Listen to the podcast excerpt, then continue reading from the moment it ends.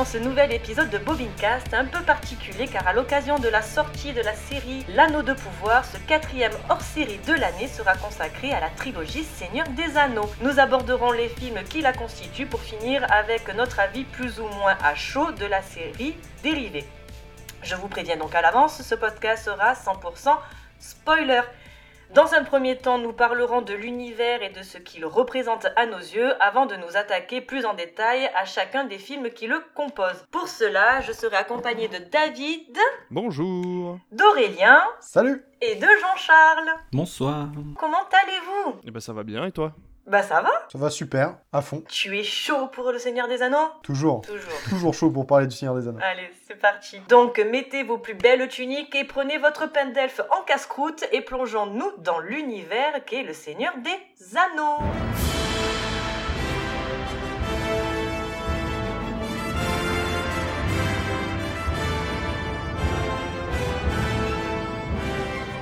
Un petit récap pour ceux qui ne connaîtraient pas l'univers ou qui ne connaîtraient pas les films ou quoi que qu'est-ce. Donc, né de l'esprit et de la plume de J.R.R. Tolkien est paru en trois volumes en 1954 et 1955. Son adaptation cinématographique est un projet considéré comme l'un des plus ambitieux de l'histoire du cinéma, avec un budget de 285 millions de dollars. Il est développé par Peter Jackson en 95 et durera 8 ans, bien que le tournage des trois films se déroula simultanément entre octobre 99 et décembre 2000. Prenant place dans le monde fictionnel de la Terre du Milieu, il suit la quête du Hobbit Frodon Sake, qui doit détruire l'anneau unique afin que celui-ci ne tombe pas entre les mains de Sauron, le seigneur des ténèbres qui l'a créé. Plusieurs personnages lui viennent en aide, parmi lesquels ses amis Sam, Merry et Pipin, le mage Gandalf, l'elfe Legolas, le nain Gimli ou encore les humains Aragorn et Boromir. Les trois films ont été un grand succès commercial, rapportant au total presque 3 milliards de dollars lors de leur sortie dans les salles. Ils ont généralement reçu des critiques très positives et ont été fortement récompensés, remportant notamment 17 Oscars sur 30 nominations.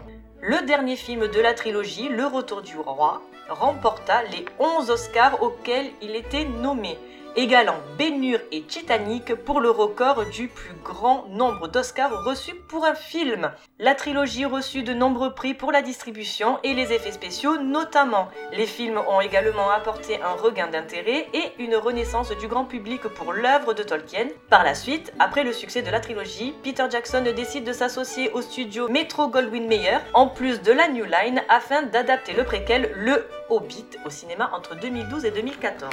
Est-ce qu'il y a besoin de vraiment s'étendre sur le Hobbit? Non. Non, par contre, si tu pouvais nous faire un résumé du Silmarillion, s'il te plaît. Alors, le Silmarillion, je... Tu me laisses deux minutes, je vais le chercher et je, je, commence, euh, je commence à l'écrire. Allez, vas-y, c'est parti. Page 1. Du coup, donc, on va commencer sur des bases pour euh, nous et nos auditeurs et maintenant ceux qui nous regardent sur Twitch parce que oui, ça y est, nous sommes en live sur Twitch. Par cette question, dans l'ensemble, est-ce que vous appréciez la trilogie et je parle bien des films comme un divertissement popcorn ou êtes-vous plutôt fan de l'univers ou au contraire est-ce que vous détestez tout ce qui est heroic fantasy? David, je te laisse commencer. Oh bah je suis fan de l'heroic fantasy, c'est quand même moi qui avais pris euh, pour Tom Cruise euh, légende. c'est vrai. Je suis quand même un peu fan vrai. de l'heroic fantasy, mais euh, non non dans l'ensemble le Seigneur des Anneaux c'est chouette. Après je suis pas un méga grand fan, mais j'aime bien quand on me sort un peu de mon quotidien et de, de l'univers existant et qu'on me fait rêver comme ça avec surtout un univers aussi bien construit que celui du Seigneur des Anneaux, mais la base était déjà très bonne donc c'était facile de faire un truc cohérent. Mais ouais, ouais, carrément, la, Fantasy, c'est, euh, c'est un grand plaisir d'en voir au cinéma. Après, bon, il y a plusieurs budgets différents, mais euh, non, c'est toujours un pur plaisir de voir de l'Heroic Fantasy. Il y en a si peu. Eh oui, malheureusement. Et toi, Jean-Charles? Bah écoutez, c'est plutôt plaisant de découvrir, euh, parce que pour le coup, moi, j'étais vierge de toute expérience avec euh, Le Seigneur des Anneaux. J'ai vraiment découvert les trois films pour, euh, pour le podcast. Oh, et c'est vrai que c'est toujours un plaisir de découvrir un... Bah la chance, oui et non, parce que du coup, c'était pas au ciné. Ouais. Tu vois, t'as ce côté un peu dommage, quoi. Mais dans tous les cas, non, c'est vraiment plaisant. Après, là, c'est vrai qu'on rentre dans un univers quand même qui est ultra riche. Et euh, c'est vrai que rentrer comme ça, brut dedans, j'ai eu un petit peu de mal, mais on y reviendra. Et toi, Aurélien?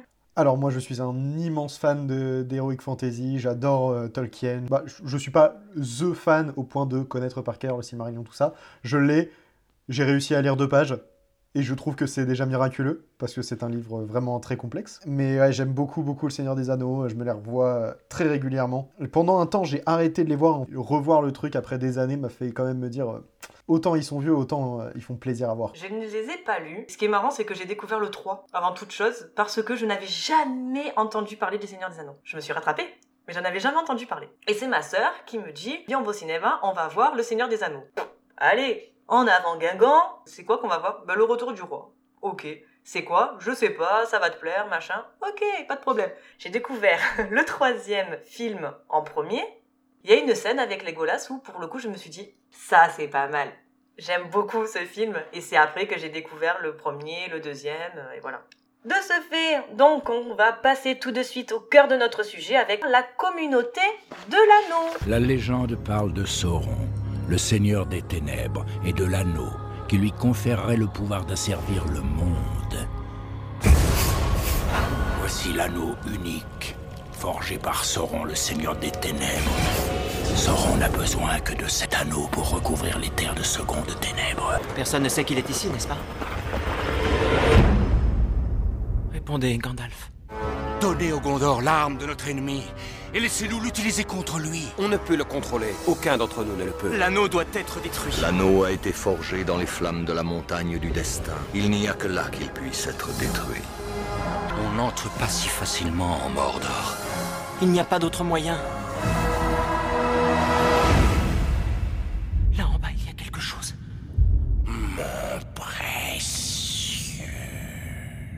Sorti en décembre 2001, coproduit, coécrit et réalisé par Peter Jackson avec Elijah Wood, Sean Astin, Viggo Mortensen, Sean Bean, Orlando Bloom, Liv Tyler et Kate Blanchett, pour une durée de quasi 3 heures en version courte, précisant que c'est la version courte qui dure 3 heures.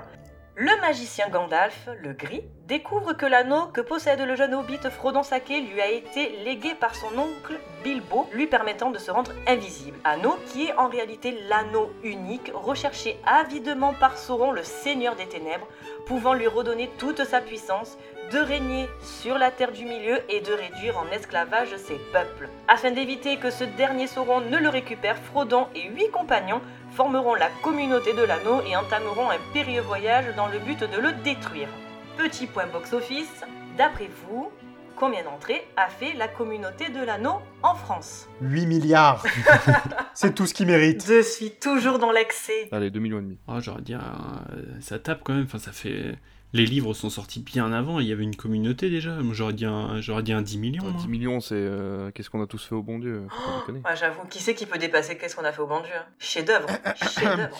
Ouais, pour le coup, j'étais plus à 6-7 millions, tu vois. Je dirais 6, perso. 6,9 millions d'entrées, se plaçant au deuxième rang des films sortis en 2001, ayant réalisé le plus de recettes derrière quel film d'après vous? Titanic. La menace fantôme? En 2001. Ah, 2001, merde. Non, à Harry Potter. Bravo Ah oui, Harry Potter, exact. Et pour les notes, on est donc euh, sur 4,1 sur Allociné, sur 8 sur Sens Critique et sur 91% sur Rotten Tomatoes. Mérité. C'est encore bien noté, c'est pas mal. Allez Jean-Charles, je te laisse ouvrir la danse. Qu'as-tu pensé de la communauté de l'âne? Eh ben, c'est long quand même, 3 heures. hein. Je vous fais de manger que des films de 3 heures, je suis désolée. Il y a ça, rencontre avec Joe Black. Oh là.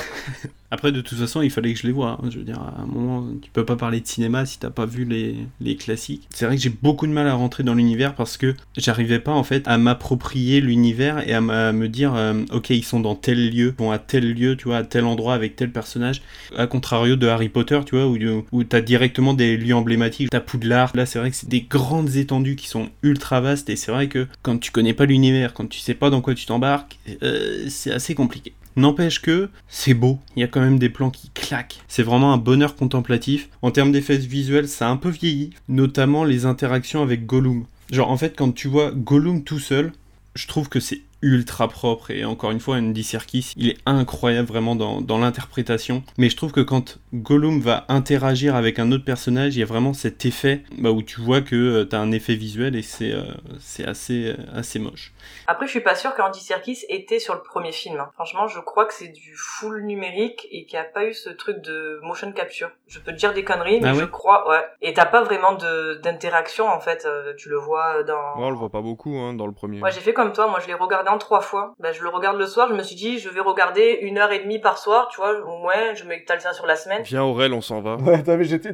Vraiment, je suis en mode. Non, mais trois soirs, je peux pas, le, oh, je rentre du travail. Après, je peux pas je critiquer. me fais à Non, mais manger, elle a- elle a- je ouais, sors mon elle- chien, je peux pas faire un film de trois, je dors, je m'endors. Moi, je suis comme les bébés, une fois que je mange, je Et- dors. Et Joe Black, et Joe, Joe Black, tu l'as regardé en une fois? Joe Black, je l'ai regardé en une fois. Mais je l'ai regardé un week-end. Ouais, mais Joe Black, il y a Brad Pitt. Même pas. Ça marche pas cet argument aussi en plus. Et c'est vrai que le premier, en fait, il, il est long dans le sens où ils sont à Hobbit Town. Après, ils, vont dans une autre ville dans la comté. Après, ils vont à Foncombe. Après, ils vont dans les, euh, le Mont Venteux. Euh, oui. Non. Enfin, bon, bref. Le Mont Ventoux. En plus, ouais, j'ai envie de te dire le Mont Venteux, le Mont Ventoux. Après, ils vont dans les mines de la Moria. Après, ils vont dans la forêt avec Galadriel. Après, ils sont je sais pas quoi. En fait, c'est vrai que il y a beaucoup de d'endroits et c'est vrai que si tu as pas de map, tu sais pas où ils sont et c'est vrai que la, la spatialisation de là où ils sont en, en partant de la comté et en allant finalement euh, jusqu'au bout donc au Mordor, tu sais pas si c'est long, si c'est pas long. Bah c'est long, ils mettent 9 heures pour y arriver quand même. hein. C'est long. Ils mettent un an pour faire l'aventure parce qu'il dit qu'au bout de 13 Je viens mois. de me taper une barre juste parce que je me suis imaginé, tu sais, tu disais regarder une carte pendant que tu regardes le film. Je me suis imaginé sortir, tu sais, une carte Michelin, comme ça, commencer à faire des.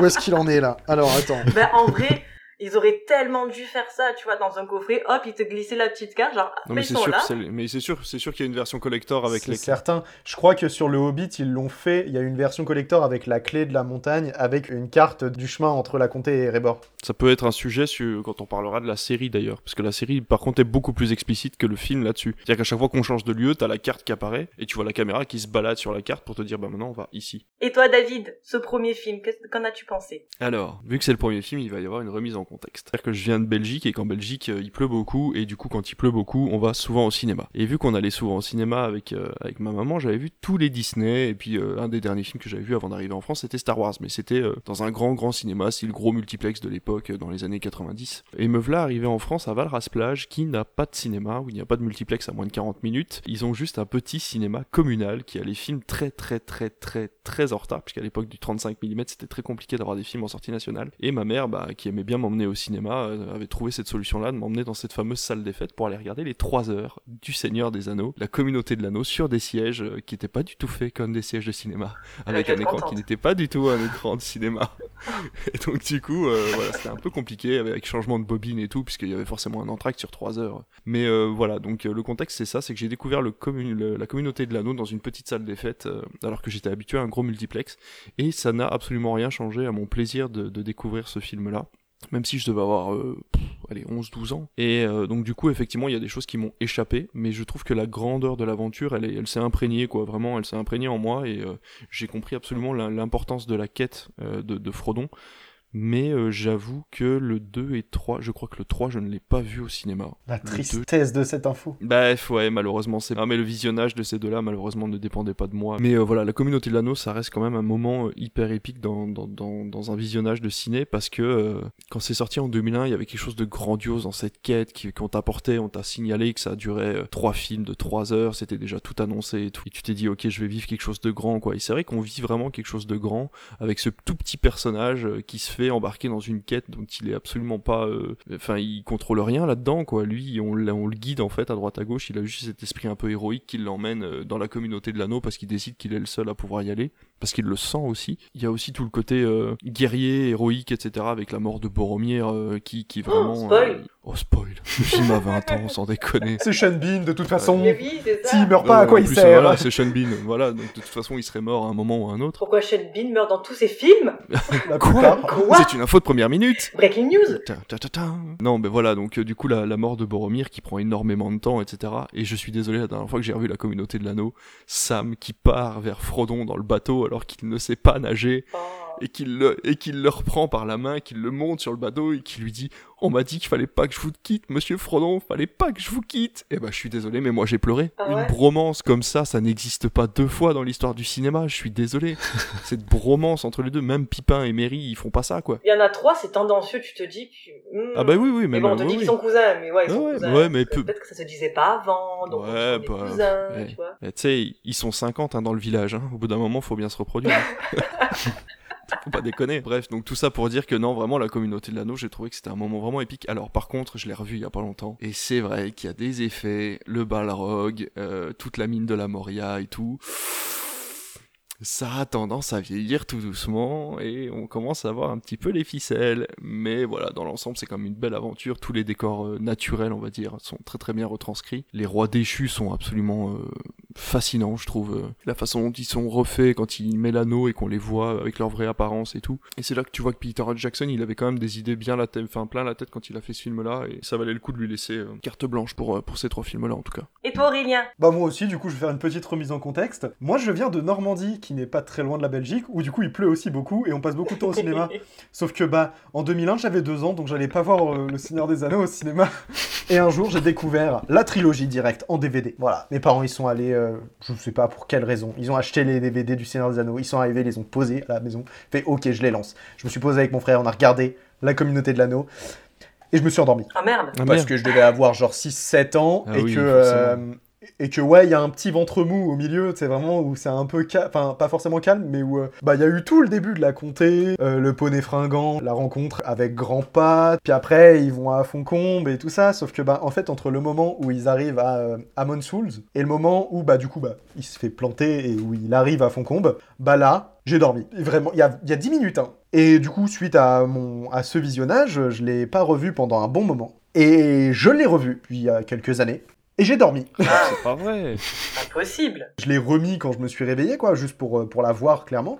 Mais toute cette scène-là, l'attaque du coup des, des Nazgûl dans les ruines, le sauvetage euh, par, euh, par les elfes et euh, Frodon qui est dans le mal sur le cheval, et ben moi je suis comme lui, je suis dans un état... euh, C'est pas là. Vraiment, je crois que je me suis, je, je me suis fait planter comme lui et vraiment je suis en mode ah merde, faut que je me réveille. Tout le reste, pour moi, c'est magnifique. Genre oui, je veux bien comprendre que ouais, dans les dans les mines de la Moria, il y a des moments où c'est un peu compliqué quand euh, quand tu les vois en tout petit qui se mettent à courir alors parce qu'il y, y a le Balrog qui apparaît. Mais en fait, il y a des y a des effets qui sont pas numériques et en fait, c'est ça qui me qui, que je trouve hyper intéressant et impressionnant parce que de nos jours, c'est assez rare. Je vois dans les gros gros blockbusters des effets qui sont moins numériques, je pense Marvel évidemment.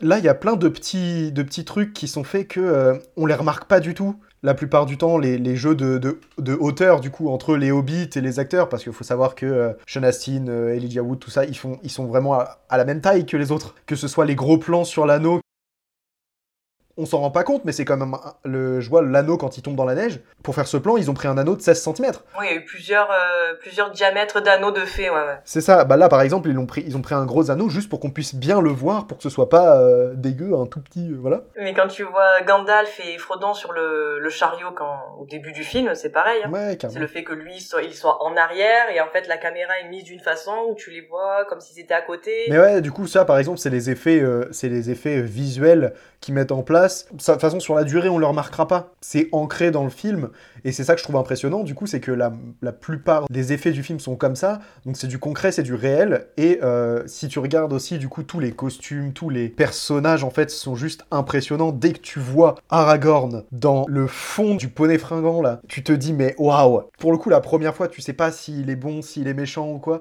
Et juste, mais moi, juste le côté paladin, euh, en fait, ça a inspiré tout un. Pas, pas le film potentiellement, mais juste la description, ça a inspiré tout un univers. Je pense que Tolkien a eu un impact énorme sur l'heroic fantasy. Et la façon dont le film est fait, on sent que Peter Jackson, il a cette envie de montrer vraiment un univers fort et intéressant. À la base, c'était une histoire pour enfants, le Hobbit. Le Seigneur des Anneaux, ça, te sort un lore énorme euh, avec plein de possibilités. Il gâche pas des possibilités de- d'évolution. Et ça, je trouve ça hyper intéressant. Est-ce qu'il y a une scène qui vous a marqué dans le film?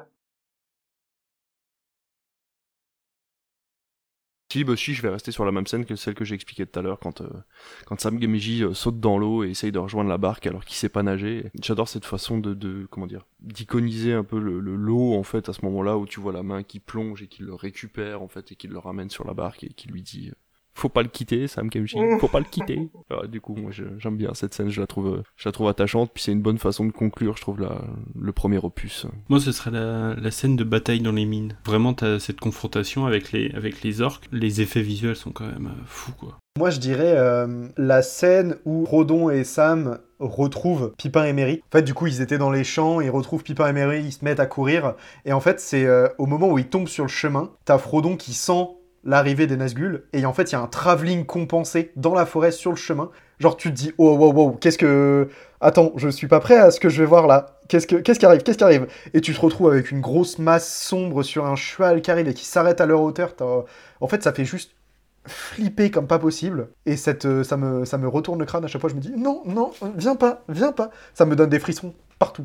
Je flippe de ouf. Moi, c'est la, la scène au Mont Venteux et où tu vois le- les effets où euh, Frodo il met sa- l'anneau et tu vois tous ces ces trucs en. Les Nazgûl, ouais, qui, qui, qui Ouais, les humains, Nazgûl, mais tu- en plus tu vois leur tête en tant que qu'ancien roi. J'adore l'effet et pour le coup il a vraiment pas vieilli. Je trouve ça super beau la représentation de justement quand euh, toi tu es, euh, tu vois en fait la vision de Frodo. J'ai une petite euh, potentielle anecdote. Je suis pas certain de ma source, mais je vais quand même la dire. Je crois que c'est dans la scène de, que David tu disais, quand Sean Astin justement il court et il saute dans l'eau. En fait, avant le tournage, ils ont été obligés de retirer des bouts de verre entre les galets. Et je crois que en marchant, enfin en faisant la scène, il s'est planté un bout de verre dans le pied. Et il était vraiment vraiment très mal. Bah, dis donc, il y, en a, il y en a eu des blessés sur ce tournage. Je vais vous donner quelques chiffres pour euh, comprendre l'ampleur du bordel.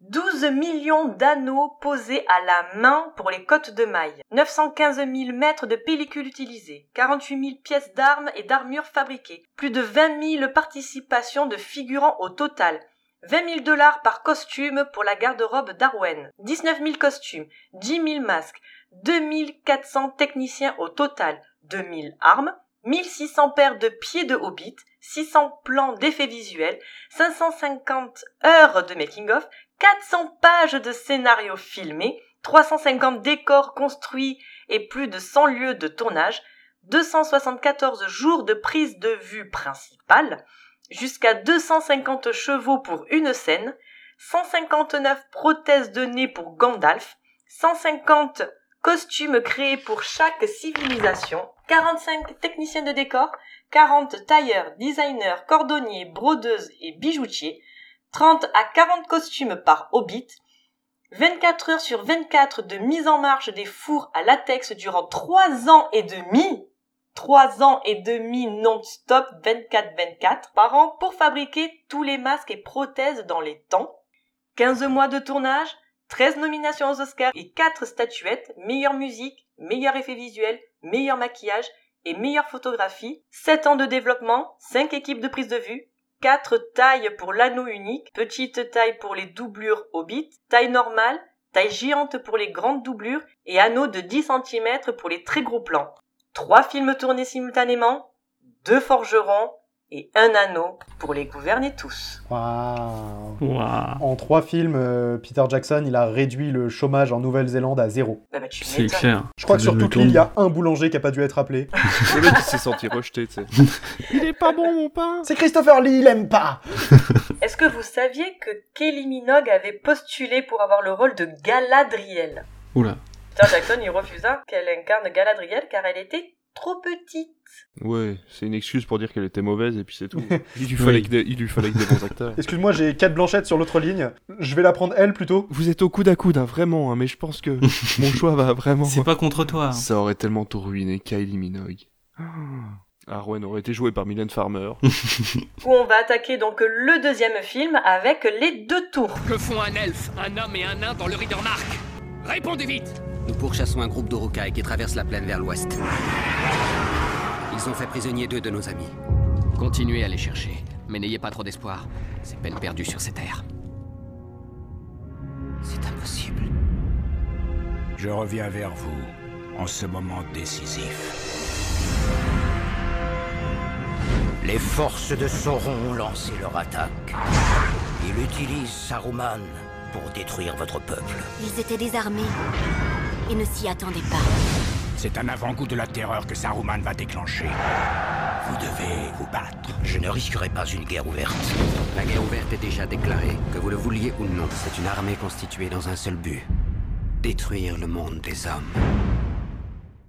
Donc sorti en décembre 2002, coproduit, coécrit et toujours réalisé par Peter Jackson avec Elijah Wood, Sean Astin, Viggo Mortensen, Ian McKellen, Orlando Bloom, Andy Serkis et Christopher Lee pour une durée de 3 heures, toujours en version courte.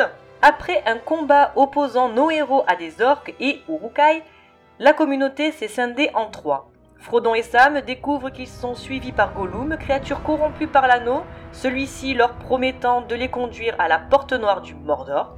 De leur côté, Aragorn, Legolas et Gimli, à la recherche de Miri et Pipin, font route vers le Rohan, mais le royaume de Théoden, ancien grand roi, est assiégé et manipulé par l'espion Saruman et le sinistre Langue de Serpent. Entre-temps, les hobbits Miri et Pipin se sont échappés des Urukai et ont découvert dans une mystérieuse forêt un allié inattendu, Sylvebard, représentant d'un ancien peuple végétal dont Saruman a décimé la forêt.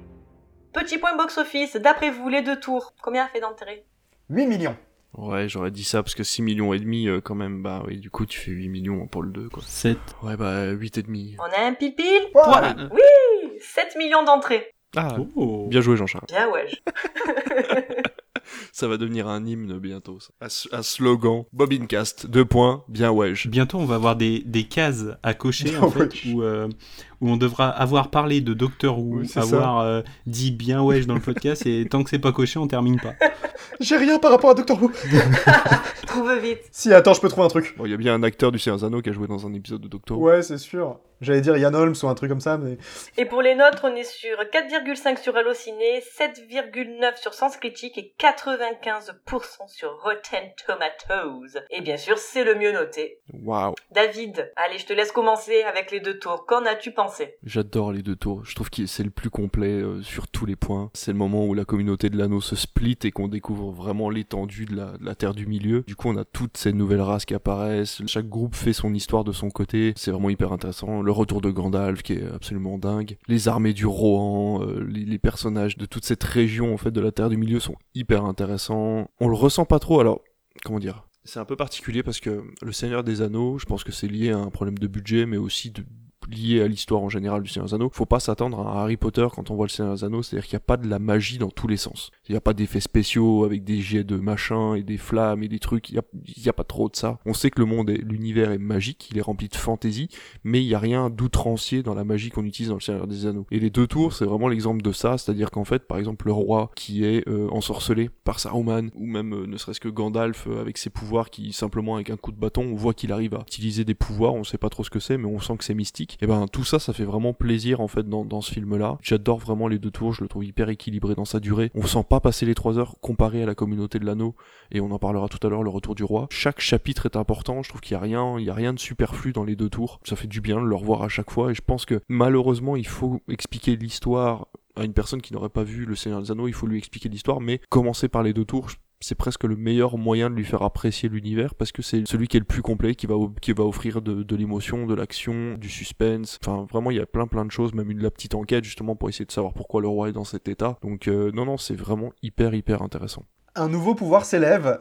La victoire est imminente. Je suis totalement d'accord sur le fait que, comparé à la communauté de l'anneau, t'as pas cette latence. C'est en fait, on te reprend directement là où tu t'étais arrêté et ça enchaîne. Genre euh, direct, t'as le rythme qui continue, donc la course poursuite entre euh, euh, Legolas et Aragorn face aux Urukai, du coup qui partent à la recherche de Pippin et Merry et du coup qui savent pertinemment qu'ils doivent laisser Frodon euh, à sa quête avec, euh, avec Sam, il est entre de bonnes mains, tout ça. De ce côté-là, t'as l'aventure des trois qui vont littéralement parcourir les paysages du Rohan qui sont exceptionnels. Genre, c'est des plaines, je n'ai jamais vu d'aussi belles plaines. J'ai l'impression d'avoir un documentaire euh, National Geographic, mais en mieux. Toute cette ambiance du coup qui se, qui se crée en fait avec bah, du coup Théoden et tout ça. Les Urukai m'ont jamais autant fait flipper. Tu vois leur visage déformé, c'est ignoble, t'as pas envie de les voir en fait. Et pourtant on t'en montre tout le temps, même leur naissance, la façon dont ils naissent dans les tréfonds d'Isengard, tu vois euh, les, trucs qui sortent en fait des... Je pas des nids quoi on va dire. Vraiment, c'est pas beau à voir. T'as la main blanche qui vient se poser sur leur visage et j'aime beaucoup ce film. J'aime beaucoup les Ents. Enfin, je, j'en- je reviendrai dessus, mais la, la réunion des Ents, c'est une des vannes à laquelle j'ai le plus ri au monde. Nous avons décidé que vous n'étiez pas des orques. ah bah d'accord. Non, je crois, que, Super. je crois que le pire, c'est nous venons de nous dire bonjour. Mais moi, ce que j'ai pas compris, c'est pourquoi ils ont fait genre une délibération de je ne sais combien d'heures, alors que Gandalf aurait juste dit ce sont des, des hobbits. Ouais, mais ce serait trop facile. Ah, Excuse-moi, c'est vrai. Ouais, Ah, ça c'est ouf. Pourquoi euh, faire facile quand on peut faire compliqué? Exactement, tout ce qui est toute la, la bataille. Je crois que euh, pendant longtemps, j'ai pas vu une bataille aussi belle et aussi désordonnée et en même temps ordonnée que euh, l'attaque du gouffre d'Elm. Genre vraiment toute cette scène en, dans- de nuit avec la pluie qui tombe, la gadoue, du coup, t'as les mecs qui sont au haut des remparts, qui tirent leurs flèches, qui essaient de, de défoncer les échelles des urukai qui grimpent. Il y a un enchaînement de choses qui, est, qui est vraiment ouf et on sent vraiment en fait la pression des habitants. Ils sont retranchés dans un gouffre, ils ont pas d'échappatoire, c'est soit ils meurent, soit ils survivent. Donc là, tu sens vraiment le enfin tout le tout le l'enjeu était avec eux. En fait, tu stresses parce que dès que les urukai avancent un peu, t'es trop mal. C'est- C'est un- une montagne russe d'émotions euh, qui est incroyable. Et toi, Jean-Charles? C'est vrai qu'il est très très très joli. On voit vraiment des plaines à perte de vue en fait. C'est peut-être par contre euh, de la trilogie celui où j'ai eu le plus de mal à le, à le regarder dans le sens où j'ai dû le regarder peut-être en 4 ou 5 fois. T'as mis combien de temps pour regarder trois films? Ouais, j'ai mis du temps. non, mais euh, en fait, à chaque fois, j'avais un truc, tu vois, pour, me, pour venir m'arrêter dans, dans mon visionnage. Énormément de scènes iconiques. Tu l'as dit, la, la bataille du gouffre, la scène où euh, Gandalf libère euh, Thé- Théoden. Après, je pense que toutes les scènes iconiques sont dans le gouffre de Helm. Je, je vois pas d'autres scènes, moi, qui m'est marqué autre que le gouffre de Helm. En fait, j'ai l'impression que tout le film n'est que le gouffre de Helm. Il y a des petits trucs qui m'ont un peu plus marqué, mais c'est vrai qu'après, c'est plus les interactions, ben, souvent avec, entre Legolas et Gimli, ou entre, euh, ben, Gimli et Aragorn. Bam, tu vois, ça te marque. Moi, franchement, je me suis surprise à connaître des répliques J'en suis à 9 Moi, j'en suis à 17 c'est ça. Mais voilà, rien que ce, rien que ça, les personnages entre eux, ça fonctionne de fou. Frodon et Sam qui sont vraiment deux opposés. Tu vois, Merry et Pipin, eux, c'est les deux, les deux casse-cous. Tous les, les, les, les binômes fonctionnent. Et je trouve ça, mais c'est magnifique. Comme c'est écrit, c'est, juste, mais parfait parce que tu rigoles, tu pleures, tu as de l'empathie pour ces personnages finalement, même si moi, il y a un côté psychologique qui manque. Parce que par exemple, la mort de Boromir, pas du tout touché. Le gars, c'est, il a, on va dire, trois phrases. Je veux l'anneau, je veux l'anneau, je veux l'anneau, je rejette en bloc Aragorn, et à la fin, c'est, oh, mon capitaine, mon roi. Toi qui as vu Aurélien les versions longues, est-ce que la relation entre les deux est plus approfondie ou pas? La relation entre euh, Boromir et Aragorn n'est pas vraiment approfondie. On te fait comprendre très vite que Boromir, le fait d'être plus ou moins proche de l'anneau, le pervertit direct en fait. C'est vrai, il a vraiment le truc de l'homme face à l'anneau du coup qui, est perverti en fait par, euh, par son pouvoir et lui tout ce qu'il veut c'est vraiment c'est le pouvoir, je veux le pouvoir, je veux le pouvoir. Donc là t'as vraiment ce côté là, là où Aragorn pour le coup vu que lui il a, il a vraiment un retrait par rapport à ça. Il va beaucoup dans la communauté de l'anneau, en tout cas développer la relation avec Frodon, un peu protecteur. Vraiment Frodon, il va se retourner vers Aragorn en mode euh, qu'est-ce que je fais? Moi, la mort de Boromir m'a beaucoup touché. Bah en fait, c'était juste un mortel, c'est un humain mortel qui était euh, perverti par un anneau. Et certes, tu le sens pas dans la façon de penser chez les autres. Mais euh, au moment de la mort de Boromir, t'as vraiment une rédemption du personnage qui se fait, il se rend compte de l'erreur qu'il a commis. Et c'est là, moi, où je me suis dit, pour le coup, j'ai été vraiment touché par ce, cô- par ce côté-là. Et pour le coup, la relation euh, après des autres persos, la façon dont elle évolue, ouais, euh, de toute façon, c'est incroyable, hein, excuse-moi, mais euh, un homme, un elfe et un nain dans une plaine du Rohan, c'est le début d'une blague. Nous, les nains, on est des sprinters. On est rapide sur les courtes distances. Mais c'est marrant que lui, en version française, il ait une voix, on dirait que c'est un gars qui sort des, des pâtures, mais je sais pas, de la- du fin fond de la Creuse. Pourquoi? Pourquoi pas? Mais parce que parce qu'en VO c'est pareil. Parce qu'en VO c'est pareil, il roule les airs. Ah, il a, il ouais, pas. ouais. Parce que je l'ai jamais vu en VO, Ah, si, si, tellement tous les nains, habitué à le voir en tous VF les nains, que... euh, non, je les ai rematés en VO là. Du coup, et tous les nains, même dans la série, ont cette espèce d'accent un peu nordique euh, qui roule vachement les airs entre le russe et le norvégien. Quoi, c'est tiré de leur langage de nains et c'est aussi euh, voilà, ça se rapproche de l'elfique un peu et du coup, euh, mais en beaucoup plus brut quoi. Donc c'est vrai que, mais ouais ouais, même en VO, il a il a cette espèce d'accent un peu chelou. Moi, je trouve que c'est le meilleur, c'est mon préféré euh, des trois, parce que le premier, en fait, c'est le truc où c'est le deuxième, donc tu en sais assez sur l'univers, et c'est pas le dernier parce que au moins c'est pas fini, tu vois, tu as envie de continuer la quête avec eux. Donc le deuxième, tu as un peu ce cul entre deux chaises, tu vois, t'es encore dans l'action, t'es encore dans le truc, ça finit et commence sur une action, ça se termine sur le gouffre de Helm, tu te dis bon allez maintenant on va vers le, le, Gondor. D'ailleurs, je, enfin le film s'appelle Les Deux Tours parce que dans le, bouquin s'appelle Les Deux Tours, mais je pense que le bouquin revient beaucoup plus sur la complémentarité, voilà, le côté complémentarité des deux tours dans le bouquin. Dans le film, on n'en entend quasiment pas parler, et c'est vrai que c'est dommage de pas avoir pu appeler euh, genre ça le Seigneur des Anneaux 2, le gouffre de Helm par exemple. Peter Jackson a fait un peu comme il pouvait au niveau de l'histoire. D'ailleurs, euh, par exemple, l'araignée qui est dans le Retour du Roi, elle est dans le deuxième tome. Donc en fait, au niveau de temporalité, on a quelque chose qui est légèrement modifié par rapport au bouquin. Et c'est vrai que du coup, pour repérer les spectateurs par rapport au bouquin, il a gardé les titres. Mais en fait, finalement, les deux tours, euh, c'était pas le titre le plus approprié, je trouve, moi, pour cet opus-là, s'il n'y avait pas eu les bouquins, quoi. En fait, la façon dont ils expliquent le titre des deux tours, vu qu'ils sont au milieu, le rohan, c'est vraiment au milieu de tout. Mm. Et en fait, ils expliquent le truc de, ils sont sous la menace des deux tours. Donc t'as les armées ah, oui. du Gondor, euh, enfin les armées pardon du Mordor plutôt, qui arrivent ah, oui. vers le sud, et en même temps les armées de Saruman du coup au nord. Isengard. Ouest, ouais, qui arrivent d'Isengard, qui se retrouvent pris entre deux feux, et c'est pour ça en fait ils utilisent, il y a vraiment un mot qu'ils qui, qui utilisent, c'est vraiment ils sont sous la menace des deux tours quoi en gros. C'est ça l'utilisation, mais je pense que oui, dans le bouquin, c'est mieux développé. Et dans le film, vous avez forcément une scène qui vous a marqué. Jean-Charles, je commence avec toi. Où Gandalf euh, sauve Théoden. Je trouve que c'est la scène où j'ai été le plus dedans parce que c'est un peu une scène un peu presque d'exorciste. Imagine, la tête elle aurait tourné. Ouais. non mais à tout moment, je, je m'y attendais, tu vois. Moi, j'adore la scène finale de Merry et Pipin qui arrivent avec le Ent au niveau de l'Isengard et qui se rendent compte qu'ils ont défoncé les armes et tu vois les Ents qui rentrent dans une colère mais qui est absolument dingue.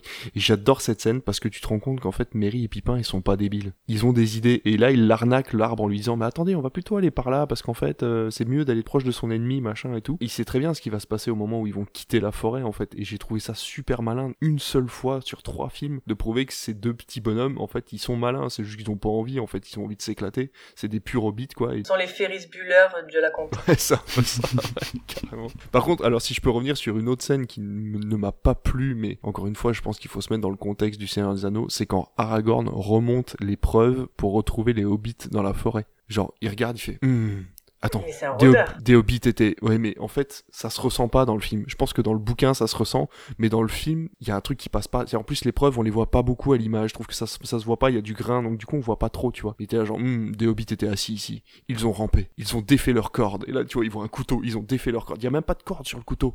Et tu vois, il continue comme ça, et puis il arrive à la forêt. Il fait, hm, ils se sont enfuis dans la forêt. Alors oui, je veux bien que tu sois doué, mais c'est vrai que dans le film, ça rend pas top top quoi. Donc c'est vrai que moi cette scène-là me fait un peu rire, mais bon, c'est comme quand il écoute les rochers, tu sais. Oh, ils sont à 90 km d'ici. bon, D'accord, ok. Courons. Pour cette course poursuite, à chaque fois j'ai vu un truc récemment sur les réseaux et ça m'a fait marrer parce que ça m'a fait penser à ça. Tu sais, c'est juste à un moment, il fait comme ça, il fait Légolas, que voient vos yeux d'elfe? Et genre, tu sais, c'est Légolas, il aurait pu répondre Bah franchement, je vois que dalle. Hein. Il bah, y a, y a une plaine, tu sais, il y a une plaine quoi. Et lui, il répond Un soleil rouge se lève. Beaucoup de sang a dû couler cette nuit. ça. Mais ces répliques à lui, mais elles sont tellement cultes. Mais c'est tellement Je peux marrant. pas, Legolas, moi je peux pas. C'est le mec sérieux, mais en fait pas du tout. Moi, Legolas, je déteste ce personnage. Tu sais, en plus, t'as les, t'as les, les elfes, les elfes que tu connais, c'est les elfes de Faucombe. Et donc, du coup, c'est des, c'est des elfes hyper classe, machin et tout. Et en fait, tu te rends compte que Legolas, il vient pas de là du tout. C'est un elfe de la forêt verte. Et du coup, t'es en mode, en fait, tu n'es personne.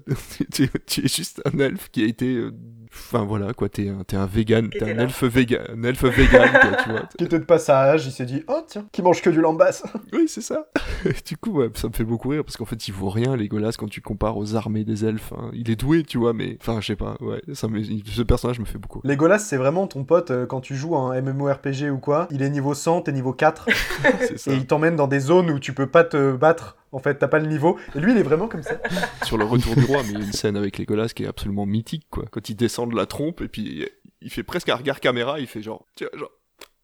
il y a un petit haussement d'épaule, genre. Par contre, la scène où il remonte euh, sur le cheval, Ouais, ah, la CGI. là, j'y est- crois pas. Ouais, ouais. Tu dis, ouais. La CGI, elle est un peu datée, là. Gars, t'es un Jedi. Ouais, t'es un Jedi. Il a pas, il a pas d'os. Les CGI, ça a toujours été un problème sur Legolas. Mais sur l'Olifant, il y a des moments où c'est compliqué. Et puis même sur le Hobbit, il y a des scènes qu'on posait problème. En fait, il est censé être trop fort et ça marche pas. Il y a Legolas dans le Hobbit? Ouais, ouais, dans le 1, Il y a, le je 2 pense qu'il y le a 3. un des pires effets numériques ever. Ouais, je suis d'accord. Je pense Ah, que vraiment, on parle quand du même. t'as le pont qui s'écroule et lui il est comme ça, on dirait Mario, tu sais, ping, ping. Il ping, saute sur des briques qui Ah, tombent. je l'ai vu cette scène. Horrible, Ah, mais c'est c'est Legolas. Ouais, c'est Legolas. Oh non, mais de toute façon, ils ont tourné avec une GoPro dans des tonneaux. Au bout d'un moment, faut arrêter les conneries. Ah, putain, Terrible, terrible cette scène. Je suis sûr Warner à l'époque ils avaient prévu de faire un parc d'attractions Warner et ils se sont dit nous faut une attraction phare et on va faire l'attraction des hobbits dans le tonneau tu vois. Non, mais ça, ça aurait super bien marché en vrai. De ouf. Ça aurait trop bien marché, mais en. Ouais, En attraction. Voilà, Mm. en attraction. Pas au cinéma. Ouais, ou tu le fais en mode 4D au futuroscope à la limite, tu vois. Moi, la scène qui m'a marqué, bah, alors ça dure deux secondes, mais c'est Legolas qui descend les escaliers sur le, le bouclier, quoi, en mode skate. Il tire quatre flèches. Mais ouais, il y a plein de scènes comme ça, mais surtout l'interaction entre Gimli, Aragorn, Gimli, Legolas, c'est trop marrant, quoi. Je ne vois rien. Vous voulez un marchepied ou qu'est-ce qu'il lui dit? Vous voulez un marchepied ou je vous raconte ce qui se passe? Si jamais c'est qu'il le regarde et il rigole, tu sais, genre, ouais, elle est bonne, elle est bonne. À deux doigts de lâcher un as salaud, tu m'as dit. Oh, comment il s'appelle l'autre là, le, le, le, le Rohirrim qui joue de maintenant dans la série The Boys Butcher je sais pas Ah, comment il s'appelle. euh, oui, oui, oui, oui, oui, oui, Oui. oui, oui, oui, bah oui, lui. Ouais, lui. Et justement, tu as Gimli qui lui parle. Il fait euh, Je vous parlerai bien, maître nain, si votre tête dépassait un peu plus du sol. Oui. Je trouve ça horrible déjà, mais ce que j'aime beaucoup, c'est la réaction de Legolas derrière. Je dis Ah, là, ça y est, la- la- l'amitié elle commence à naître et je trouve ça vraiment sympa. C'est Éomer son nom, je crois. Et Homer, ouais, c'est ça. Et Et Homer. y a Éowyn. Et aussi, le fils Et qui Audrey, meurt, je est vrai. Elle est terrible cette scène en plus. Oh là là. C'est Dans les, dans les scènes. le dit Toi, tu vas jouer Eodred. Tu vas jouer ce personnage. Putain, il fait Je suis les gars, je suis dans le Seigneur des Anneaux. Non, Non, tu es mort. tu es mort. Tu étais dans le Seigneur des Anneaux. Non mais la, la- la scène où il va se où il va se recueillir sur la tombe de son fils et il a cette fameuse phrase où il dit qu'un un père ne devrait jamais devoir enterrer son propre enfant. Elle est terrible cette scène dans les dans les, les zones dévastées du Rohan et là tu vois et c'est là que tu vois la magie du truc c'est qu'ils ont construit un vrai village dans une dans une zone complètement dévastée, il y a aucune CGI, il y a rien et c'est si beau quoi et tu te dis mais putain plus jamais on pourra faire des films comme ça maintenant quoi. Dépenser de la thune pour aller construire un village qui servira plus à rien pour pour que ça fasse vrai, enfin c'est c'est fou. C'est quoi ta scène préférée, Aurélien C'est vraiment quand euh, Saruman il montre ses forces. C'est genre vraiment quand il fait ce discours à tous les Urukai avant d'aller attaquer le, le gouffre d'Elm. C'est t'as vraiment cette scène où il commence à parler, ça fait un énorme dézoom et là tu vois toute l'armée, tu te dis Et ta langue de serpent, il... mais jamais ils vont ta survivre en fait. Surtout que pleure. Grima juste avant, mais personne n'a autant de, Ouais, de- ça. de gens dans une armée. Mais tu Et te là, dis en fait tu à, ah ouais. à aucun moment ils peuvent gagner. Ils veulent, se défendre et se réfugier au gouffre d'Elm. Mais non, en fait faites-le, allez-y. Mais vous allez mourir. Là, à aucun moment, Sauron va perdre. Et c'est ça que je trouve ouf, c'est que dès le deuxième film, on te dit clairement, le gars est trop puissant. Vous- ce que vous faites, ça n'a aucun sens. Et juste, euh, juste vraiment ce truc-là, j'ai trouvé euh, magnifique. euh. Donc tout à l'heure, on parlait de la cour. Il est si fier, il est si fier. J'en ai eu une troisième quand euh, Aragorn, Legolas et Gimli euh, partent à la poursuite de jeunes hobbits euh, kidnappés par les Urukai. Euh, à un moment donné, ils se retrouvent dans le camp qui a été dévasté où justement euh, Pippin et Merry ont, ont réussi à s'enfuir. Et à ce moment-là, il les pense morts. Il, il est, il est persuadé qu'ils ont été tués, ils ont été brûlés, euh, leurs cadavres et tout ça. Dans un élan de colère, Aragorn shoot dans un casque, shoot dans une tête même, et il hurle de rage. Alors il faut savoir que pendant le tournage, il ne hurle pas de rage, il hurle de douleur, car en mettant ce coup de pied en fait dans ce casque, il s'est brisé pied en pensant que c'était censé être léger. La mousse? Mais ouais, non, la non, mousse. non, non, c'était super dur. Il a mis un énorme coup de pied. Et tu vois vraiment qu'il met toute sa force dans la frappe. Il se détruit et il est trop mal. C'est pour ça que, genre, ils ont été obligés de couper, je crois, un moment, pendant, pendant un petit moment le tournage parce que euh, il, il en pouvait plus. Gimli, à un moment pendant la bataille du gouffre de Helm, il se retrouve euh, dans l'eau. Et ben il a vraiment failli se noyer l'acteur. La cote de maille était trop lourde et Mais en fait non. il n'arrivait plus à ressortir et en fait il a vraiment failli se noyer. Donc il y a Aragorn à un moment qui arrive et qui le, qui le chope quoi. Et en fait ça a duré un peu trop longtemps pour qu'il vienne le rechoper et vraiment il a failli se noyer quoi. Horrible. C'est comme ça qu'on fait les meilleurs films. Allez, on va continuer donc avec le troisième film, Le Retour du Roi. L'œil de l'ennemi se déplace. La fin est là. Chaque jour, Frodon se rapproche du Mordor. Comment savoir si Frodon est en vie? Que vous dit votre cœur? L'ennemi ne laissera jamais Aragorn monter sur le trône du Gondor. L'échiquier est en place. Les pièces avancent. Je vois dans vos yeux la même peur qui pourrait saisir mon cœur. Un jour peut venir où le courage des hommes faillira. Où nous abandonnerons nos amis et briserons les liens de la communauté. Mais ce jour n'est pas arrivé. Aujourd'hui, nous combattrons Ce que vous avez à décider, c'est que faire du temps qui vous a été imparti. Nous n'obtiendrons pas la victoire par la force des armes. pas pour nous. Mais nous pouvons donner une chance à Frodon.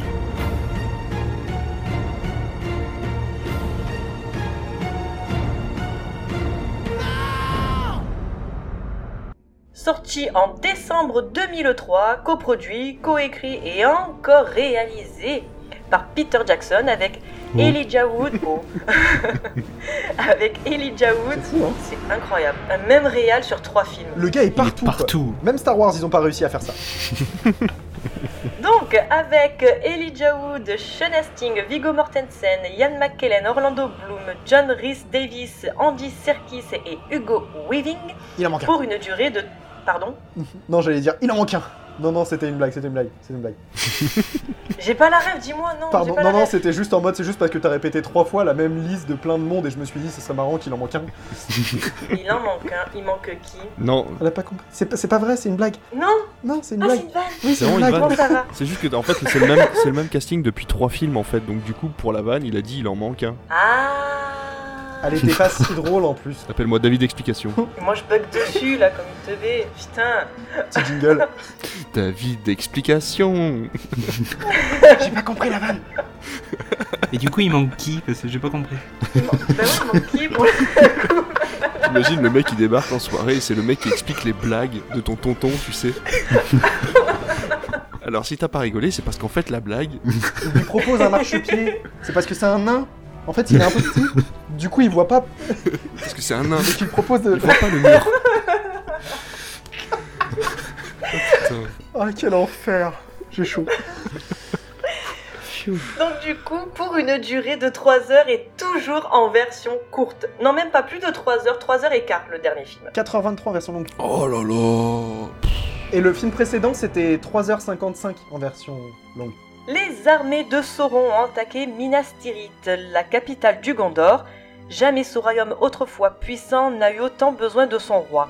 Mais Aragorn trouvera-t-il en lui la volonté d'accomplir sa destinée Tandis que Gandalf s'efforce de soutenir les forces brisées du Gondor, Théoden exhorte les guerriers du Rohan à se joindre au combat. Mais malgré leur courage et leur loyauté, les forces des hommes ne sont pas de taille à lutter contre les innombrables légions d'ennemis qui s'abattent sur le royaume. Ses membres faisant tout pour détourner l'attention de Sauron afin de donner à Frodon une chance d'accomplir sa quête. Voyageant à travers les terres ennemies, ce dernier doit se reposer sur Sam et Gollum, tandis que l'anneau continue de le tenter. Petit point box-office. D'après vous, le retour du roi, combien d'entrées en France? 8 millions. Moi, je reste sur 7. Et moi, je dis 10. Alors, qu'est-ce qu'il y a Parce qu'il est là quand même. C'est le retour du Parce roi. que- On en parle. Et toi Alice tu dis combien? Ben moi je dis 7,3 millions d'entrées. Ah bravo Jean-Charles. Eh. Ah. Mais Tu vois là il y a encore une vanne qu'elle a pas captée là. David Explication. Du coup Alice si je te demandais quel chiffre tu pensais c'est parce que toi tu as le chiffre. Alors du coup c'est drôle de te demander quel chiffre tu penses Bah qui a oui. fait le film. Eh ben je t'ai dit 7,3 millions d'entrées. Bah ouais, elle l'avait capté. Non, mais Non, c'est on te- je te demandais une estimation en fait du coup. Mais vu que t'as vu que t'as déjà les chiffres. Oh pff, laissez tomber. Il est tard. Y'a que moi qui ai pas compris. Bah, ce qui est bien c'est que personne. Ouais non non non c'est bon c'est que personne personne n'a compris celle-là donc du coup c'est bon. Bah Parce en fait, si, moi j'ai Ah. compris, tu demandais, le- tu demandais le truc et je me suis dit, putain, il fait une transition de ouf, euh, nickel, en mode, euh, eh ben moi je dirais tel chiffre. Je me suis dit, franchement, la transition marche bien. Bah oui mais non parce qu'elle a déjà le chiffre elle. Du coup elle a pas besoin de faire elle a pas besoin Bah, d'être. C'était pour Eh ça ben que oui. t'avais le Mais moi j'ai chiffre. compris donc c'est pour ça que je t'ai donné Bah le ouais. bon chiffre. Bah ouais. Ah, mais vu que tu l'as pas dit sur un ton genre un peu euh, genre euh, ah ben moi je pense que tu vois et ben du coup euh, j'ai cru que tu avais pas compris la vanne. Ah Bon. On a compris la même chose Aurélien, on est d'accord? Ouais, moi je crois que j'ai compris pareil. Allez, vas-y. Allez on enchaîne. Ça Ouais, va c'est être bon, allez, long. c'est pas grave. Donc pour les notes, on est sur du 4,15 pour Allociné, 8,1 sur Sens Critique et 93% sur Rotten Tomatoes. C'est pas assez. Si. C'est pas assez, mais bon. Non. Bah après, c'est toujours actualisé de toute façon les notes hein, Oui, sur Oui, Rotten oui, il y a encore des tout, gens qui euh, vont voter. ouais. Rester à 80, entre 93 et 95%, euh, Ouais, c'est bien, c'est pas mal. Toujours pas. Faut savoir que sur la liste euh, top 250 films de IMDB, il doit être classé euh, 5 ou 6ème, Ah oui. Le Retour du Roi. Et le premier étant Les Évadés. Les évadés euh, Jim Robbins Oui, avec euh, Morgan Freeman. Ah voilà. Je confonds avec un film, comment il s'appelle l'autre là, Steve McQueen La grande évasion. Ah voilà. Putain, je fais chaque fois le...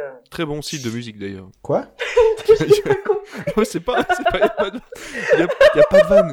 Y a pas de vanne, c'est un site de musique de film, c'est une radio euh, qui s'appelle La Grande Évasion. Ah d'accord. Oh, bah, euh, ravi de le savoir. Voilà, et ça passe, ça, ça passe des musiques de films en boucle 24 heures sur 24. Et bah, mer- merci pour l'info. C'est génial. C'est incroyable, c'est la me- c'est le meilleur concept. Ouais, c'est génial. Et en fait, à l'avant, c'était juste une web radio, et maintenant, il y a des articles et tout, il y a des trucs sur le Cinoche. Du coup, Jean-Charles, pour ce troisième opus, qu'en as-tu pensé? Eh ben écoute, c'est sûrement mon préféré. C'est vraiment l'accomplissement en fait, tu vois. T'as eu vraiment l'évolution des deux précédents films et là t'arrives vraiment sur toute cette conclusion avec des scènes emblématiques. hein. Déjà juste la scène d'ouverture, hein, magnifique. Mais par contre, il y a une scène, j'ai pouffé de rire vraiment. Et quand j'ai découvert donc la, la scène de bataille finale avec pour Frodon, donc il lance pour Frodon Et donc là, tu vois, il commence à courir, puis après, t'as le gros plan sur euh, les deux hobbits. Ils se font dépasser. Et après, t'as le, t'as le gros, t'as le plan éloigné où ils sont minuscules et tout le monde part, mais oh, j'ai explosé de rire. C'est très drôle. ouais. C'est génial, tu vois, que sur genre vraiment la, dé- enfin une des dernières scènes du film, une des plus attendues, tu vois, t'arrives à faire ça et à,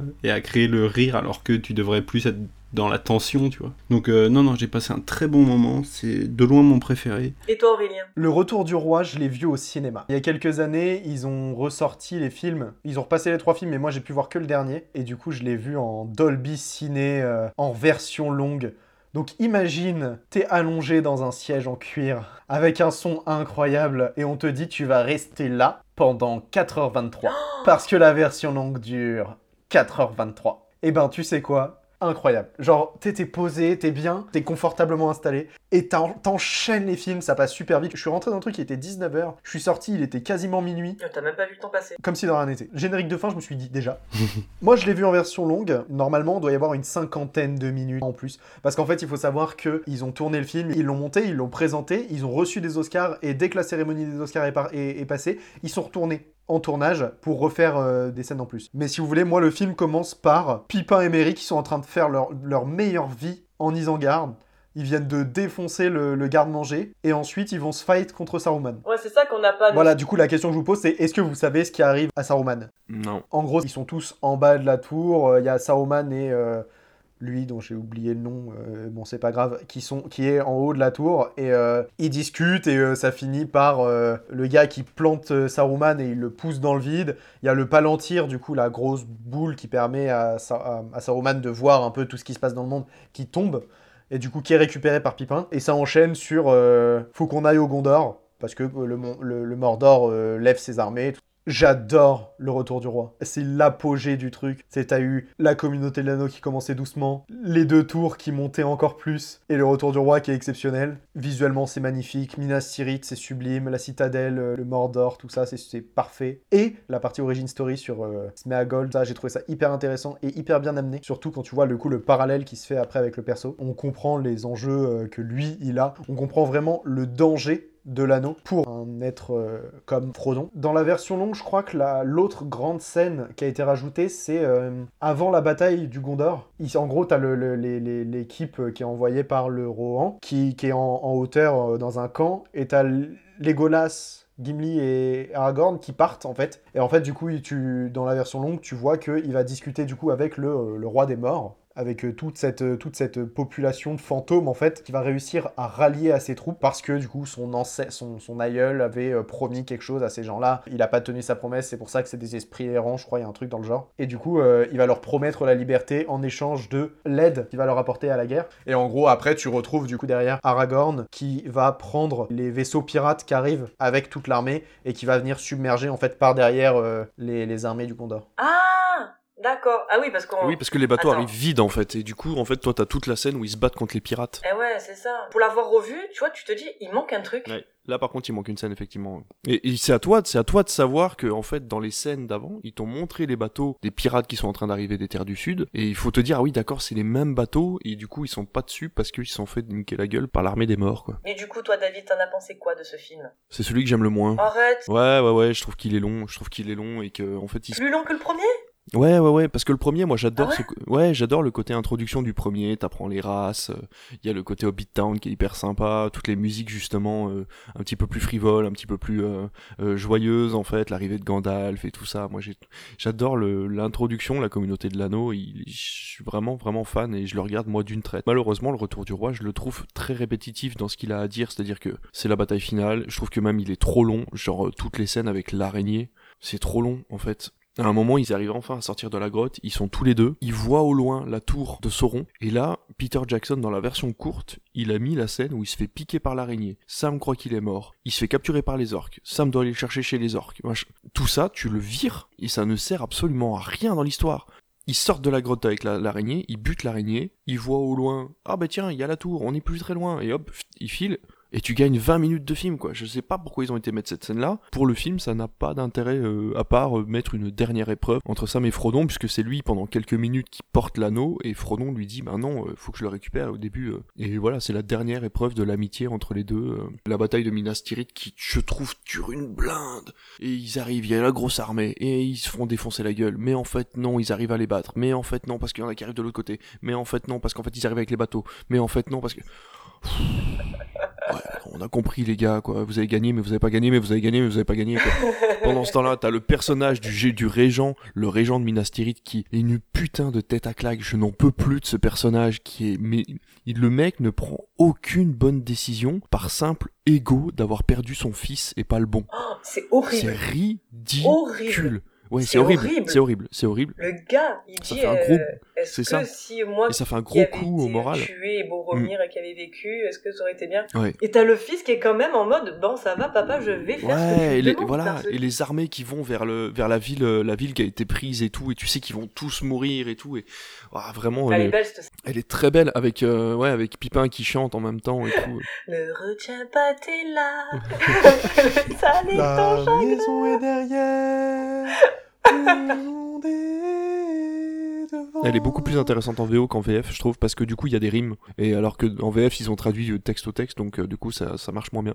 Mais en VO la, la scène est vraiment très belle, mais euh, ouais je trouve qu'il y a vraiment des moments qui, qui fonctionnent moins bien, et, et, puis ouais toute la montée vers le volcan et tout, et je trouvais ça trop long. Et je veux pas, je ne peux pas porter l'anneau, mais je peux vous porter vous. Alors ça c'est hyper intéressant, tu vois. Ah non, elle est belle cette scène. Non non non, mais justement c'est ce que je dis, elle est belle, Ah. elle est belle, mais tout ce qu'il y a Mais- autour.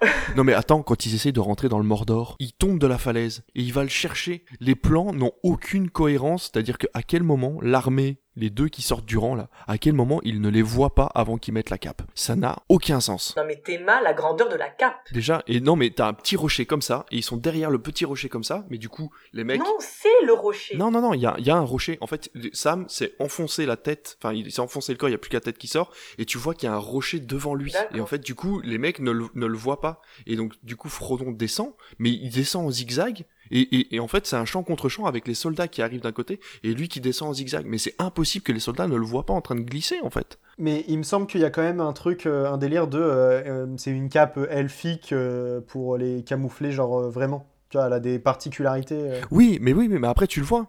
Il, met la cape, et là, ça fait un espèce de rocher, mais à la fin, quand il est à côté de Sam et qu'il veut le, le cacher. Mais sinon, et en fait, tout ça, ça ne, ça n'a aucun sens. La descente de cette, de cette fameuse montagne n'a aucun sens dans le sens où les deux gars le voient de loin sans aucun problème. Et donc, c'est vrai qu'il y a plein de petites scènes comme ça où j'étais en mode. Ouais, bon bah, on arrive sur la fin quand même. Et donc voilà. Euh, par contre, voilà, la, scène finale entre Frodon et Gollum est vraiment extraordinaire. L'épilogue me fait fondre en larmes à chaque fois. Je, je pleure devant l'épilogue. Quand il, quand regarde les, quand il regarde ses potes hobbits et qu'il leur dit mais ma quête est terminée, mais pas la vôtre quoi. Et ah, tu te dis wow. Et voilà. Donc euh, non, le, le- Quand il donne le livre à Sam. Oui. Tiens, il reste encore quelques pages. ouais, c'est ça. Et c'est à toi, c'est à toi de finir l'histoire quoi. Il y a quelque chose qui est écrit par rapport à ça? Eh ben, j'ai demandé et Jeff m'a dit que non, il y avait rien sur le quatrième âge. Tolkien n'a absolument rien écrit sur le quatrième âge, donc on sait pas ce qui se passe après Il a ça. pas écrit, il a pas eu d'idée ou il est mort tout simplement? Bah, y a- y a- Non, non, il est mort. Ben non, parce qu'en fait, il a écrit Le Hobbit, ensuite il a écrit Le Seigneur des Anneaux, et ensuite il a commencé à écrire le Silmarillion, mais il est décédé pendant les écritures du Silmarillion, donc il n'a pas eu le temps d'écrire sur le quatrième âge. Alors il y a peut-être dans l'épilogue du bouquin, peut-être un Donc, peu plus de précision. Si je me trompe pas, c'est avant, enfin c'est quoi le deuxième âge? Bah, en gros, c'est les, c'est écrits de, c'est les écrits des anneaux de pouvoir, en fait. En gros, c'est ce qui s'est passé 3000 ans avant. Donc, ça explique pourquoi les elfes ont dû quitter leur terre natale, pourquoi ils sont arrivés euh, sur les terres euh, humaines et naines. Toute la guerre, en fait, la première guerre du, donc ça explique le premier et le deuxième âge, en fait. C'est plus complexe que ça, je crois, en plus, le Sil- Silmarillion, parce que t'as aussi tout ce qui est création de la Terre du Milieu, des, pers- Oui, c'est enfin, ça. Des, acteurs en fait qui vont jouer des bah justement ça euh, explique en fait on est ça explique par exemple l'arrivée du Balrog d'où vient le Balrog. Euh, en fait c'est un ancien dieu je crois quelque chose comme ça. Enfin bon bref. Et tout ça est expliqué dans les textes du Silmarillion mais malheureusement c'était juste des, des bouts de, de copies. En fait c'était des idées à droite à gauche. Les écrits ont jamais été reliés. Et c'est le fils de Tolkien qui a finalisé tout ça qui a rassemblé tout ça. Et ensuite t'as des textes en fait un peu perdus à droite à gauche. Et il existe à moi enfin tu peux acheter en fait euh, en bouquin relié euh, ces textes, mais qui n'ont, je vais pas dire ni queue ni tête, mais qui ne sont pas reliés par une histoire euh, à proprement parler. Et tout ça explique ce qui s'est passé avant, mais ce qui se passe après le Seigneur des Anneaux, par contre, n'a pas de, il n'y a pas d'histoire autour de ça. Moi, j'ai eu un problème avec euh, la fin, entre guillemets, du retour du roi. C'est-à-dire que, finalement, ils détruisent l'anneau, mais sur un coup de chance. C'est pas un moment, genre, t'as pas Frodon qui s'est dit, je garde, enfin, je sais pas, un retournement de situation Oui, mais qui je suis d'accord avec toi, ouais. je jette l'anneau, tu vois, c'est bon, je me débarrasse de ce poids et Il est aussi faible que les autres, en fait. voilà, je finis ma quête. Non, c'est une bataille entre les deux et hop, je tombe et oh, est-ce que Frodon est mort? Est-ce que Frodon n'est pas mort? Oh là là là là Et en fait, euh, tu tu vois Gollum tomber avec l'anneau, tu fais bah Mais euh, Frodon n'a pas les codes du héros. Hein. À aucun moment, Frodon n'est le héros de l'histoire. En fait, il est pas courageux. faut que ça Il- soit Sam à la pas les tu vois. Oui, mais c'est Sam est plus le héros de l'histoire que Frodon parce que Sam justement, il est courageux, il est aimant, il aide, il est toujours euh, vaillant, il veut aller jusqu'au bout de la quête. Alors que Frodon, malheureusement, à cause du poids de l'anneau, c'est pas de sa faute, mais à cause du poids de l'anneau, il ne peut pas être le héros de l'histoire parce qu'il est euh, rongé par le vice en fait de l'anneau unique. Donc malheureusement, c'est c'est chiant en tant que spectateur de voir que le héros de l'histoire n'arrive pas à à, terminer et à conclure, mais en même temps, c'était la seule possibilité de la part de Frodon en fait de garder cet anneau parce que il est tellement puissant, il se retrouve au milieu du Mordor là où, où là où l'anneau est le plus puissant, juste à côté de l'œil de Sauron, euh, forcément, il y avait aucune chance pour qu'il lâche l'anneau en fait. Bah après, je trouvais ça aussi facile de genre c'est à la fin d'un coup. Non, l'anneau est à moi. Pourquoi tu m'as pas fait euh, ta, ta ta crise avant? Ça le fait aussi pour les humains, il y a plusieurs scènes où justement, euh, bah, ça le fait avec, euh, c'est Isildur, je crois qu'il qu'il l'a dans les mains justement au tout début, où tu vois, il le regarde une Bah, première justement, fois. tu le fais une fois, le fais pas deux. Tu vois ce que je veux te dire? Ouais, mais parce que la- l'anneau l'anneau est comme ça en fait. Ouais, c'est ça, vu qu'il se sent en danger, il, il libère toute sa puissance et du coup, euh, faut réussir à résister à l'anneau euh, au final. Pour le coup, moi, tu vois, genre la- la- le côté euh, il meurt euh, avec. euh, Enfin, l'anneau est détruit avec Gollum. Ça, j'ai trouvé ça très intéressant parce que c'est annoncé. Dès la communauté de l'anneau, quand euh, Gandalf parle avec Frodon en lui disant Votre oncle l'avait rencontré à l'époque et c'est à lui qu'appartenait l'anneau avant, c'est comme ça qu'il l'a récupéré. Du coup, Frodon lui demande pourquoi est-ce qu'il l'a pas tué à ce moment-là, cette pauvre créature? Et en fait, il y a juste une phrase de Gandalf qui dit c'est parce que c'était pas son dessein de mourir à ce moment-là. Donc en fait, c'est vraiment c'est mourir avec l'anneau. En fait, il a tellement gardé l'anneau longtemps qu'il pouvait pas se détacher du truc. Et donc en fait, le seul moyen vraiment de, tuer cette bête, c'est qu'elle meurt avec cet anneau et au final tout ce que Gollum a toujours voulu pendant toute la trilogie c'était l'anneau et à la fin il l'a en quelque sorte je pense que clairement la rédemption c'est pas Frodon qui est en mode euh, c'est à moi de jeter l'anneau, c'est moi qui ai eu ce pouvoir. C'est vraiment lui, il est en mode j'ai été le porteur, je l'ai porté pendant un temps, et au final, il... certes, c'est un accident malencontreux qui fait que le truc tombe, mais t'as Gollum qui va, qui va le chercher en fait, qui est en mode non, c'est le mien, c'est mon anneau, il est à moi, je l'ai trouvé, c'est à moi, c'est le mien. Et c'est comme ça que ça se finit. Tu détruis tout ce qui pouvait en fait être en relation avec l'anneau par sa destruction. Et c'est pour ça que j'ai trouvé ça beau perso, et je trouve que la bataille finale, elle est plutôt belle. Et t'as encore une fois cette mise à l'épreuve, tu vois, tu disais l'araignée, potentiellement, t'aimais pas trop la scène. Elle est surtout utile parce que ça, y a, tu viens de voir euh, Sam et Frodon se battre. Il lui dit rentre chez toi, je vais finir tout seul, tu vois, c'est vraiment l'embrouille. Là, tu vois que Sam, il est là pour lui, c'est toujours vraiment, c'est Sam le, héros. Tu vois, tu le disais, c'est Sam le héros, clairement. Il est toujours là pour le pousser, pour, pour finir la quête, pour finir la quête, pour finir la quête. Et à la fin, ils sont tous les deux, ils ont plus de force.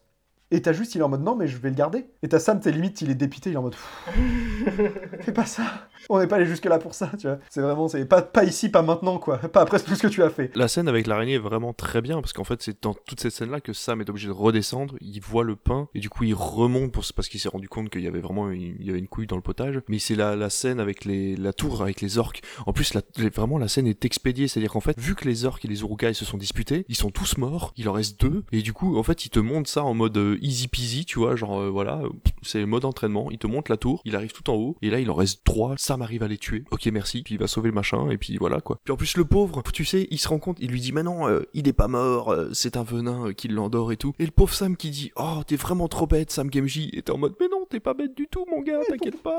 C'est genre- c'est toi, toi, le plus le intelligent. héros. Ouais, c'est ça, c'est toi le plus On intelligent. Faut t'aime tous, que- Sam, on t'aime. C'est ça, ne dis pas que t'es bête, tu vois. T'as envie de le prendre dans tes bras tout le temps. C'est toi qui vas l'avoir, la fille, à la fin. C'est ça, oui, en plus. Oh, quand il lui dit, oh, si j'avais pu survivre, je me serais sûrement marié avec elle et tout. Oh là là.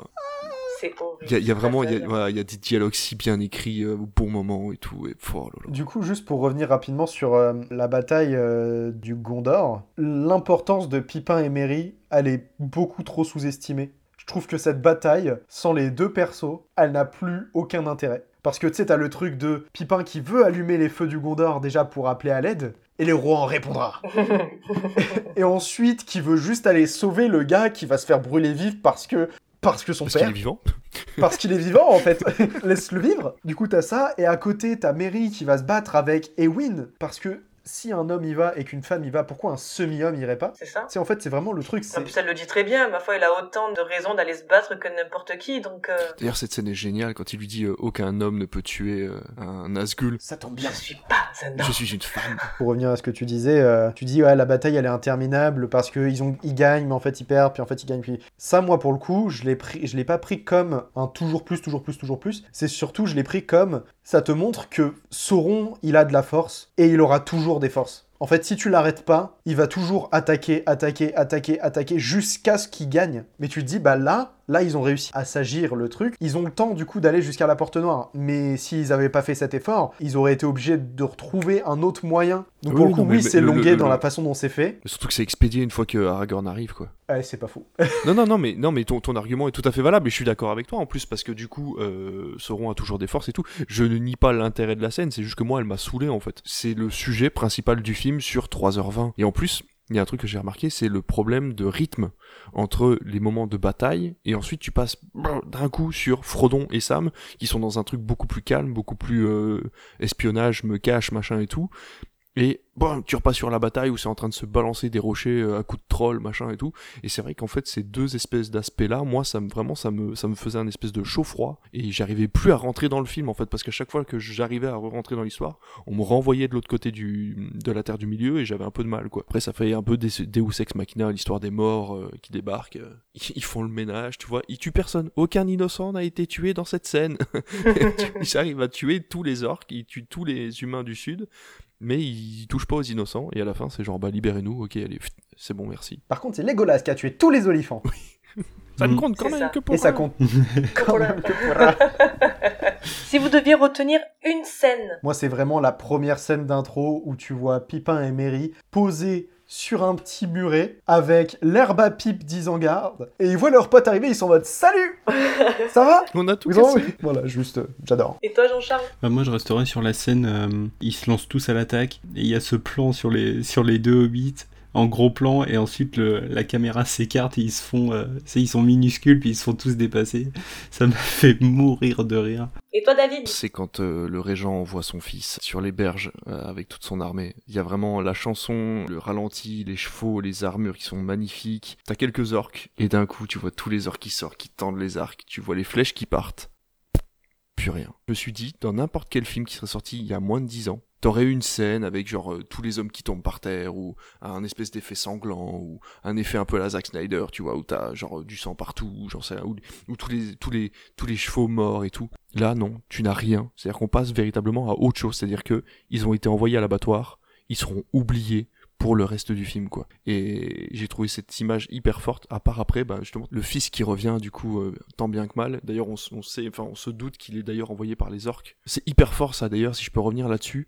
L'orque qui gère les armées utilise la peur en permanence, il envoie des têtes coupées, il utilise des bouts de rocher, enfin il est tout le temps tout le temps en train de faire flipper les armées de Minas Tirith parce que il sait très bien qu'il peut gagner grâce à cette peur-là. Si plus personne ne se défend parce qu'ils ont trop peur, lui, il a gagné d'avance quoi. Voilà. Mais ouais, donc euh, moi c'est la scène avec les chevaux euh, quand ils vont euh, quand ils vont à l'abattoir quoi. Puis le, le parallèle avec le gars qui mange. Oui, mais oui, oui, non, mais complètement. Oui, Ça, la scène sais, il est en train de manger, ouais. il brise les os. T'as la tomate qui explose. tu vois vraiment, tu vois, c'est ça, tu tu disais, tu vois pas la violence. Ah, ça c'est horrible. Puis t'entends bien les, les, ah, quel enfer. Et en plus, tu te rends compte aussi de, de à quel point la, la famille de Boromir est atteinte par le mal de l'anneau, parce qu'ils sont quand même juste en face du Mordor, et ce régent est complètement rongé par l'anneau alors qu'il est loin, loin, loin de tout ça. Mais l'humain est la race de base à être complètement rongé par le mal et par l'anneau, qu'il soit loin ou pas. Et donc euh, Boromir en était l'exemple, même s'il a essayé de se sortir de ça. Faramir arrive à lutter, parce qu'il est l'exemple de la famille, et c'est lui qui est rejeté par son père, qui lui est de toute façon depuis bien longtemps euh, complètement rongé par le mal du Mordor. Et j'ai trouvé, euh, voilà, les personnages sont hyper bien travaillés, il y a aucun souci.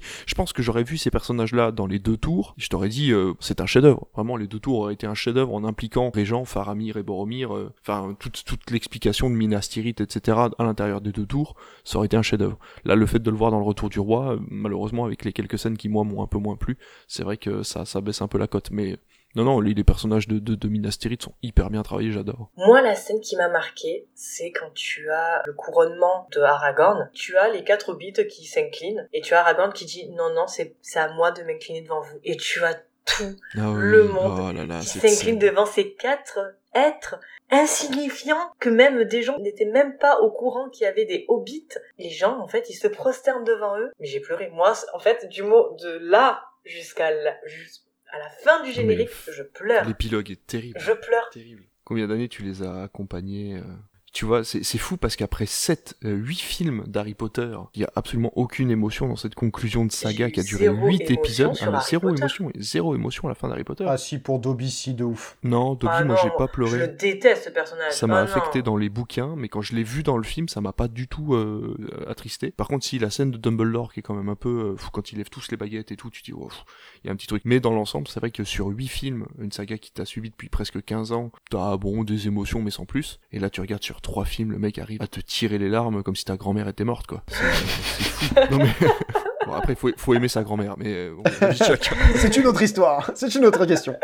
J'ai une dernière anecdote. Allez, vas-y. Alors je peux pas dire c'est dans quel film, je sais juste que c'est un fait. Imaginez, on est sur le tournage du Seigneur des Anneaux, vous êtes costumier, et d'un coup vous avez euh, Viggo Mortensen qui vient vers vous, il a un truc dans la main et qui vous dit Excusez-moi, euh, vous auriez pas un peu de colle? Vous lui donnez de la colle. Et en fait, il s'avère qu'il s'est pété une dent pendant le tournage d'une scène, qu'il a pris la colle euh, d'une costumière pour se la recoller, pour continuer le tournage. Pardon. Je crois qu'au final, Peter Jackson a dit non, non, non, on va s'arrêter, tu vas aller chez le dentiste, puis on s'y remet après. Et je trouve ça beaucoup trop flippant pour un acteur euh, de se mettre autant en danger pour un film. Mais et notre petit déjeuner? Vous l'avez déjà pris? Oui, le premier, c'est vrai. Qu'en est-il du second petit déjeuner? Il n'a pas l'air au courant pour le second petit déjeuner, Pipin. Et la collation de 11 heures Hein?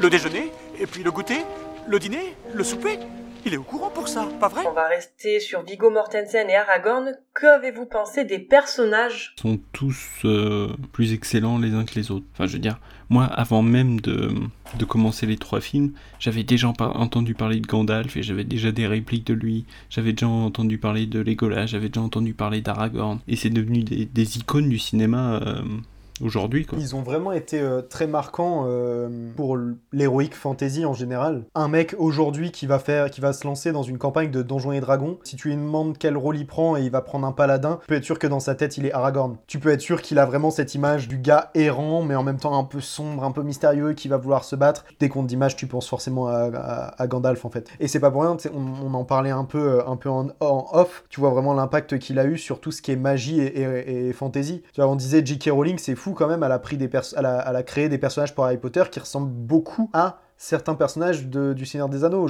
Gandalf, euh, Dumbledore, tu vois un peu le parallèle, même si l'histoire est totalement différente. On peut trouver des parallèles faciles. Bien sûr. Bah, tu as Frodon, Sam, Harry, Ron, par exemple.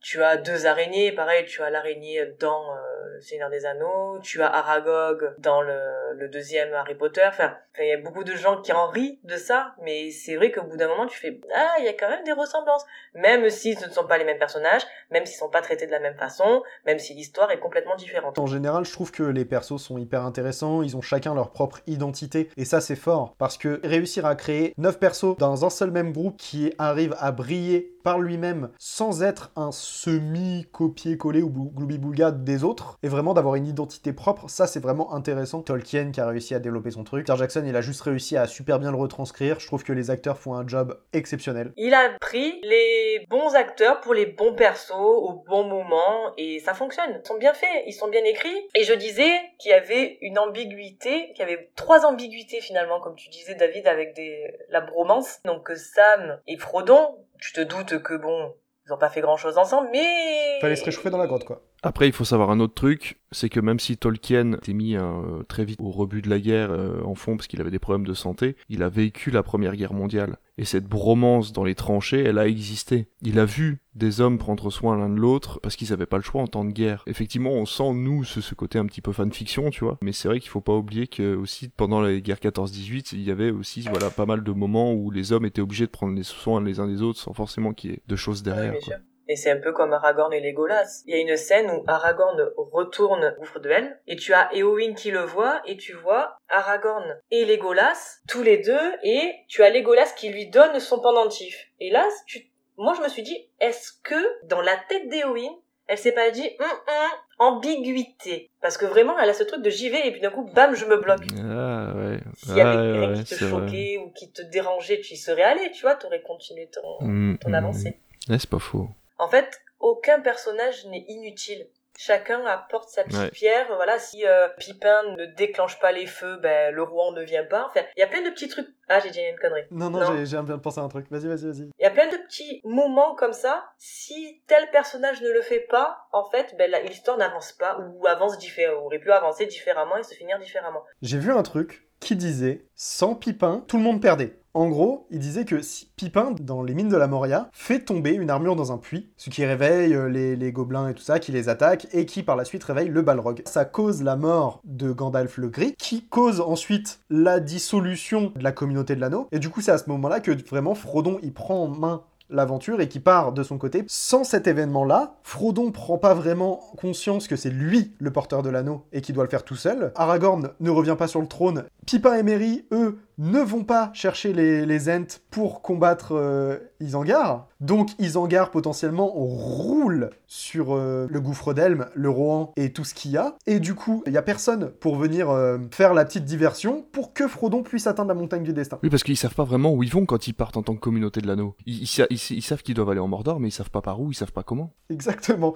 Et donc vraiment, c'est le truc de si lui, il avait pas été là pour faire tomber ce truc-là, c'est la fin de la Terre du Milieu. Ça se tient. Il y a le personnage de Gimli, il est pas assez mis en valeur. Enfin, je trouve que les qualités apportées par le nain sont pas assez mises en valeur parce qu'on est tout le temps en train de se foutre de la gueule de sa taille.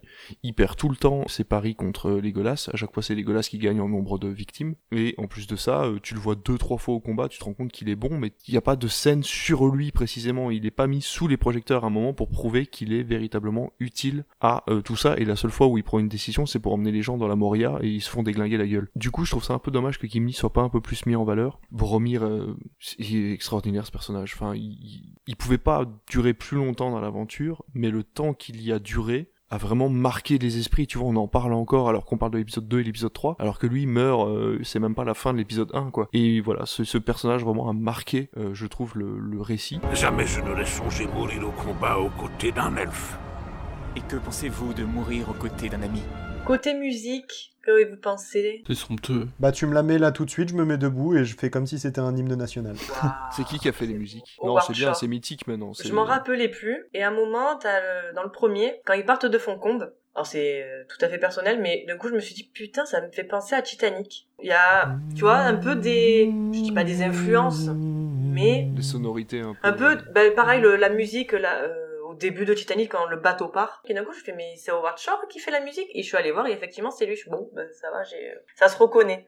Sa musique se reconnaît donc. euh, La charge du Rohan, vraiment, tu sais, quand euh, Gandalf, tu sais, il leur dit euh, à l'aube du euh, quatrième jour, euh, regardez à l'o- à l'ouest. Et là, tu les vois arriver en mode ta ta ta ta ta ta ta et tu les vois déferler le truc vraiment. Cette scène entre la musique et tout, ça me brûle de l'intérieur. J'ai envie de me lever et de faire ah Tu sais, c'est finale de Coupe du Monde, on est en train de gagner 4-2. On est en train de perdre 4-2. On est en train de perdre 4-2, mais on remonte à 5-2. Euh, la remontée, voilà, c'est ça. Il y a 11 joueurs de plus qui rentrent sur le terrain.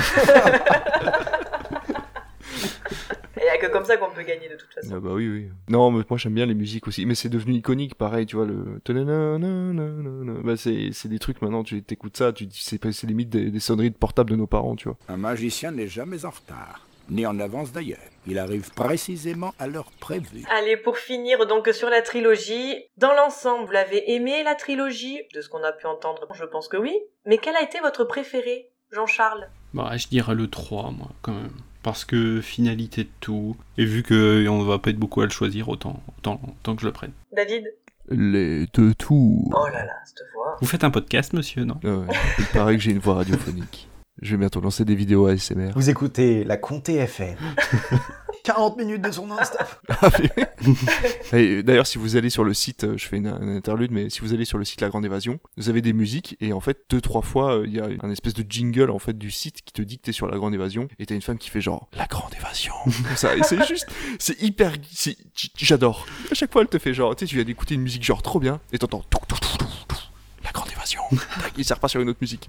C'est hyper trop bien. Franchement, euh, allez-y, euh, allez, allez jeter un coup d'œil à ce site, c'est trop trop bien. Et toi, Aurélien Lequel? Non, choisis toi d'abord. Choisis-moi d'abord? Ben moi, ça va être, ça va être, ça va être quoi? Non, ça va être les deux tours. J'adore les deux Même tours. dilemme.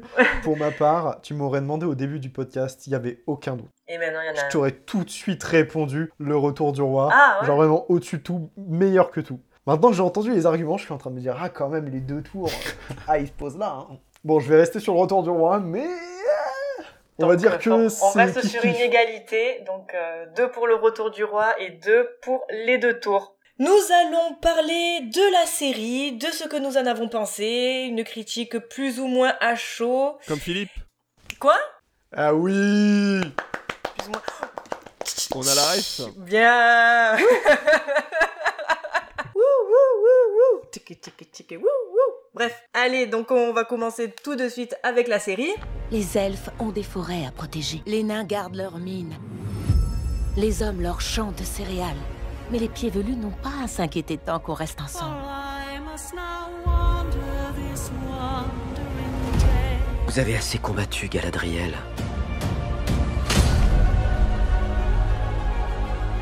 Rangez votre épée.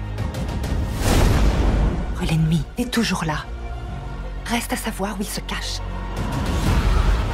Cette quête est révolue. Mais vous n'avez pas vu ce que j'ai vu. J'en ai vu bien assez. Vous n'avez pas vu ce que moi j'ai vu.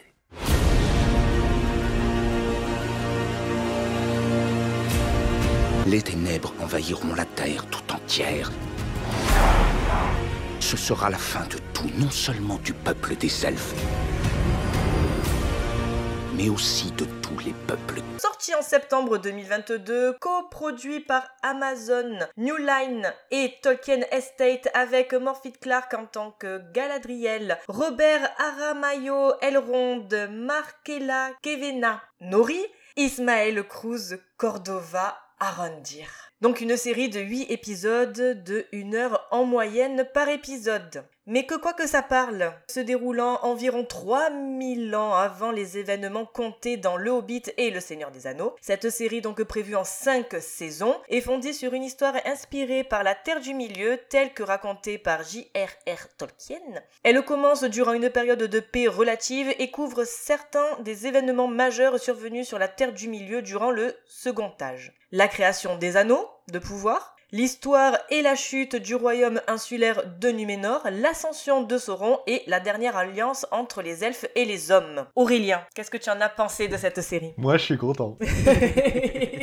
Alors, J'attends la suite, hein, parce que euh, parfois quand il dit qu'il est content, Non, en vrai, je je suis suis content que ça soit fini. Ouais, surtout.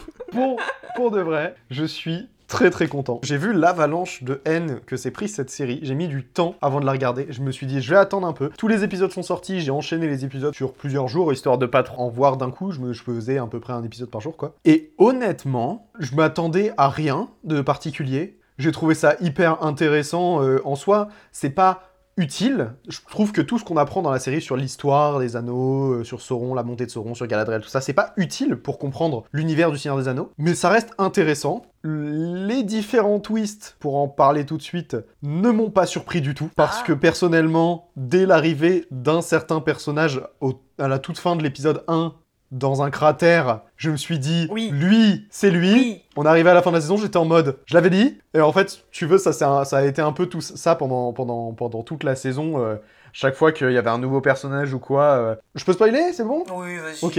Bah, clairement, quand on, quand on arrive sur le bateau, que Galadriel saute dans l'eau, tout ça, et qu'elle rencontre euh, Albrand, lui, il a l'air trop propre sur lui, c'est sûrement Sauron. Ah bon? Ah ouais? Ah, vraiment Enfin, peut-être, je me suis pas dit ça à ce moment-là, mais on va dire, en gros, je me suis dit, lui, il a l'air trop propre sur lui, ça cache un truc. Ah bah Au oui. fur et à mesure, Oui, dès oui, qu'ils sont arrivés, oui. Dès qu'ils sont arrivés sur euh, Luménor, du coup, euh, et qu'il a commencé à s'intéresser un peu à la forge, je me suis dit, Sauron a forgé son anneau, Sauron s'est donc forgé, lui, il y a moyen que ce soit Sauron. Ah ouais, Et donc en fait, plus l'histoire avançait, plus euh, dans mon esprit ça a un cogité quoi. Et du coup au final la révélation ça m'a pas surpris, j'étais content un peu parce que je sais qu'il y a certaines personnes qui ont pas aimé cette révélation parce que euh, trop simple ou quoi. Moi j'ai beaucoup aimé, je me suis dit oh bah cool, j'ai raison certes et franchement je trouve que le personnage ça lui va très bien. Genre euh, le côté un peu double jeu de Sauron, le côté vicieux et, et- et roublard on va dire. Bah la série est magnifique, visuellement c'est beau quoi. Ça respire, c'est beau, c'est les effets spéciaux, je, je peux pas te dire qu'est-ce qui n'est pas réel et qu'est-ce qui est... S'il y a un moment, il y a un moment dans l'épisode 1 où je me suis dit, là c'est dur. Et c'était déjà une scène qu'on avait vue dans la bande-annonce, c'est quand... euh, bah, la première fois qu'on voit Galadriel, qu'ils escaladent la- la- le pic de glace là. Là c'est compliqué.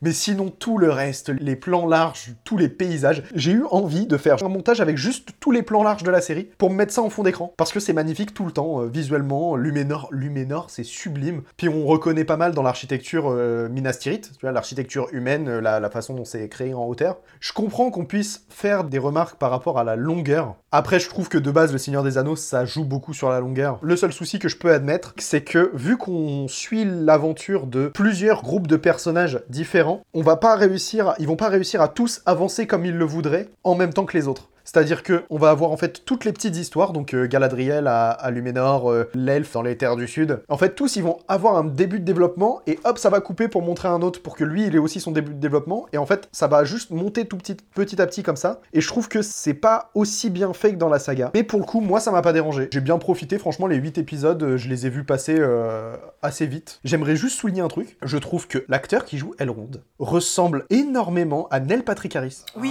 Genre vraiment, je me suis dit, c'est Neil Patrick Harris jeune, et ça m'a beaucoup perturbé parce que du coup, dessus. la fille qui joue du coup euh, la, la copine de l'elfe dans les Terres du Sud joue dans How I Met Your Mother. Elle joue Nora, c'est une là que des je l'ai copines vu. de Mais oui. Neil Patrick Harris. Merci. C'est vraiment ça a fait tch, tch, escalade de l'idée. Merci Bam, pour ces informations. c'est vrai que ça me, ça me frustrait énormément. J'étais coincé depuis le début. Je me suis dit, mais je l'ai déjà vu quelque part, mais je sais plus où. Et toi, David? Euh, j'ai adoré. Enfin, alors j'ai adoré. Toujours compliqué de parler d'une série parce qu'il y a forcément des épisodes qui sont meilleurs que d'autres et euh, il faut essayer de voir ça dans sa globalité et en même temps le prendre épisode par épisode. Donc euh, c'est un peu particulier, surtout qu'en plus maintenant, on en a parlé avec Tokyo Vice en hors ligne, on donne des grands noms en fait sur des séries et malheureusement la plupart du temps ils ne réalisent pas la série en entier. Là, par exemple, Bayona a réalisé les deux premiers épisodes et ça se voit parce qu'en fait j'ai vu Jurassic Park Fallen Kingdom juste avant de voir la série et ça se sent que Bayona est passé par dessus avec une iconisation de chacun des personnages, des plans très larges, une beauté quand elle tombe dans l'eau et qu'elle commence à s'enfoncer, il y a une espèce de crucifixion, il y a vraiment tout ce côté iconique, euh, presque créé de la religion en fait autour des personnages, etc. Et c'est vraiment très très très beau. Et malheureusement, il y a un creux de réalisation à partir du troisième épisode. On sent que les plans sont moins travaillés, ils avaient moins le temps, moins le budget, même si ils ont eu un très très gros budget et que j'ai absolument rien à dire sur les plans. Mais voilà, on sent qu'il y a quelque chose. Parfois, on fait un peu des ralentis pour rien, pour que ça fasse joli. Mais dans l'ensemble, la réalisation est très correcte, les décors sont très beaux, les costumes sont magnifiques. On va arrêter la polémique sur ils étaient blancs, ils étaient noirs. Putain, ça fonctionne quoi. Mais quelle polémique Bah, il y a une polémique sur le fait que les elfes peuvent pas être noirs et du coup les, les hobbits non plus parce que bah, dans le bouquin la couleur de peau n'est pas précisée. Bref. Dieu. Puis on s'en. Ouais, mais je En fait, voilà. le problème, Non, le problème, c'est que beaucoup disaient, oui, je comprendrais qu'il soit noir si tu me dis qu'il vient du sud. Non mais arrêtez. Qu'en fait, en fait, le truc que les gens ne comprennent pas, c'est que géographiquement, dans Le Seigneur des Anneaux, à aucun moment la couleur de peau est importante en fait. Mais non. Et du coup, potentiellement, un personnage pourrait être de telle ou telle couleur, on s'en fout. Et on s'en bat les couilles. De toute façon, c'est une fiction, c'est un truc qui a été complètement inventé. À quel moment tu, tu prends part sur les couleurs de peau? C'est pareil que la polémique sur la petite sirène. Donc on- voilà, c'était juste pour faire un part. Je veux pas qu'on en on parle pendant 10 ans. Il n'y a pas de polémique. Ça ne change rien. Les acteurs sont tous très bons. Je n'ai pas du tout. euh, J'ai été alors surpris. Je me suis douté sur le dernier épisode, mais je n'ai pas du tout essayé de penser à qui était Albrand. J'ai pensé à un des neuf rois. Je me suis dit, tu vois, il était un peu fourbe, c'est un humain. Il y a plusieurs fois où il est tenté un petit peu de faire des, faire des conneries. Je me suis dit, bah finalement, c'est un humain comme un autre. Donc s'il est pas roi des terres du sud, pourquoi pas un des neuf rois qui aurait euh, eu l'anneau à un moment, surtout qui, voilà, il a aidé pour la forge et tout. Je me suis dit, pourquoi ça serait pas un des premiers humains à avoir un des anneaux. Sinon, les effets spéciaux sont vraiment top. Rien à redire là-dessus. Le scénario, j'ai vraiment beaucoup aimé. Je connais pas du tout le Silmarion et j'ai été transporté par l'histoire. J'ai trouvé vraiment que chaque épisode avait son point d'intérêt. J'ai été moins transporté par le côté le village des Terres du Sud. J'adore l'histoire autour des Terres du Sud, mais je trouve que ces villageois là, j'ai pas eu d'attachement en fait, j'ai pas eu d'affect pour eux. Par contre, j'ai trouvé très bien qu'ils créent de l'affect sur les orques et sur les Uruk, qui véritablement sont une race complètement. Euh, c'est la déchéance en fait de l'elfe. Ça prouve encore une fois que les elfes ont des choses à se reprocher. Ils ont ce côté un petit peu euh, en fait, les elfes, et, euh, et, on le voit vraiment. Voilà, le fait qu'ils aient aucune pitié à aller chercher le mithril et à vouloir le récupérer au détriment des nains qui pourraient avoir des problèmes dans leur caverne, etc. Les personnages sont hyper bien travaillés, les races aussi. Et alors j'adore, j'adore. Et pourquoi Je sais pas pourquoi ils ont fait ça dans les deux derniers épisodes. J'adorais cet effet de quand on passait à un autre lieu, on avait hop, ça se levait, tu partais sur un autre plan de la carte et on t'explique voilà maintenant tu es ici. Et c'est un truc qu'on n'avait pas sur les anneaux j'avais énormément de mal à me repérer géographiquement. Là t'as pas de mal à te repérer géographiquement. Par contre les deux derniers épisodes au début du dernier épisode il te dit euh, la forêt de machin. Mais pourquoi tu fais ça Il y, a jamais eu ça. Il y, a jamais eu ça dans, aucun des épisodes. Et le réalisateur a dit oui, bah là on va mettre que c'est la forêt de trucs. Surtout qu'on en a rien à péter en fait, parce que les pieds velus au moment où ils sont là, ils sont dans leur voyage. euh, Je crois que la seule fois où ils le font, c'est à la fin de l'épisode 7. Oui, où ça Et pour transforme. le coup, il y a un intérêt parce que ça, voilà, c'est ça, les terres du sud qui devient Mordor. Et là, je me suis dit, ça, c'est stylé. Ouais, mais regarde. Tu comprends un peu mieux, mais est-ce que c'est vraiment utile? Mais c'est pas utile parce que regarde, il te montre les terres du sud, t'as un espèce de côté un peu, euh, voilà, t'as la lave, t'as machin, t'as un volcan au fond, tu vois, il est assis, t'as le volcan en fond. Et l'épisode d'après, tu vois Albrand qui débarque, qui monte et qui regarde de loin. Je veux dire, merde, euh, même, si t'as pas vu Le Seigneur des Anneaux, tu t'en fous que ce soit le Mordor déjà. Et si tu l'as vu, tu t'en doutes. Je veux dire, il y a un endroit dans Le Seigneur des Anneaux avec un volcan, c'est le Mordor. Cherche pas plus loin. Je pense que j'aurais plus apprécié moi la série si je l'avais vue d'un bloc. Parce que comme tu disais, euh, David, il y avait tout qui était bien sur les deux premiers épisodes. Et c'est vrai qu'à un moment, tu as un petit creux. Et mon intérêt, en fait, pour la série a diminué. Mais c'est vrai qu'au bout d'un moment, la hype qu'il y avait autour d'un genre de Meteor Man s'est essoufflée, tu vois. C'est au début, tu te dis, oh, mais c'est lui, c'est pas lui, et c'est qui, c'est pas qui. J'avais- mis un tweet et il y a des gens, ils m'ont dit,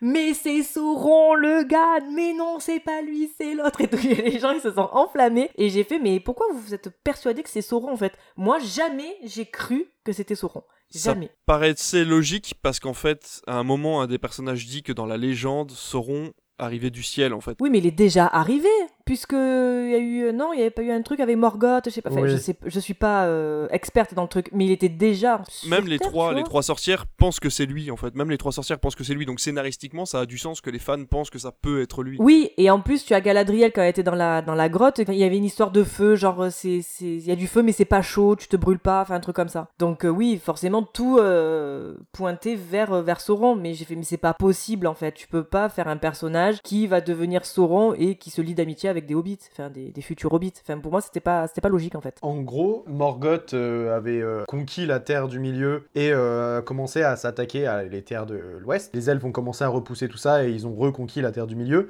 Et du coup, en fait, Morgoth faisait ça pour choper les Silmarils. Il s'est fait trahir, je crois, par Sauron. Suite à ça, vu que les elfes avaient repris la terre du milieu, Sauron, en fait, il a disparu. Donc euh, ça, c'est le début de l'histoire. C'est pour ça que Galadriel le cherche tout ça. Beaucoup pensaient qu'il était mort et du coup que sa renaissance allait être par le ciel. Du coup, c'est ça le truc de euh, quand il retombe. Personnellement, dans l'épisode 2, tu sais, euh, il, il s'enfuit un peu, tu sais, il est un peu perdu, il est en train de faire ses trucs avec ses étoiles. Il se retourne vers Nori et il est comme ça en mode oh avec tu sais l'obscurité, le vent qui pousse. Je me suis dit bah ça c'est Gandalf. Moi, j'ai Ouais, hésité entre les deux. Moi j'ai eu cette euh, image, son- j'ai eu cette image de Gandalf dans la communauté de l'anneau qui euh, s'énerve contre Bilbon juste comme ça, tu sais en mode euh, Bilbon, ça y est J'étais en mode c'est lui, c'est bon. Mais moi j'ai hésité vraiment avec euh, Saruman. Mais après, à la fin, quand il dit euh, à Nori, bon ben c'est par là, il fait comment tu sais, je sais pas, le- l'air est plus frais de ce côté, euh, toujours se fier à son odorat. J'ai fait, allez Ouais, puis, enfin, même, ils sont pas allés très loin au niveau des costumes, c'est-à-dire qu'il a les cheveux gris, il est gris, avec une tunique grise un peu, un peu en haillon et tout, tu te dis, ça ressemble quand même vachement à Gandalf. Alors, sans dire que c'est lui, parce qu'à aucun moment on dit que Gandalf a plus d'un millier d'années, normalement, il est pas, il me semble pas qu'il soit aussi vieux que ça. Que ça soit un ancêtre de Gandalf, peut-être, surtout qu'il l'appelle Istar à la fin, je crois, ou un truc comme ça. Non mais ça veut dire le mage. Bah oui, mais bon, euh, comment il s'appelle Euh, ils, ils sont sept, je crois, dans, dans le Seigneur des Anneaux quand il, que dans le quand il- Bilbon raconte l'histoire, ils sont sept, je crois, sept mages. euh, je crois que c'est ça. Il y en a un avec.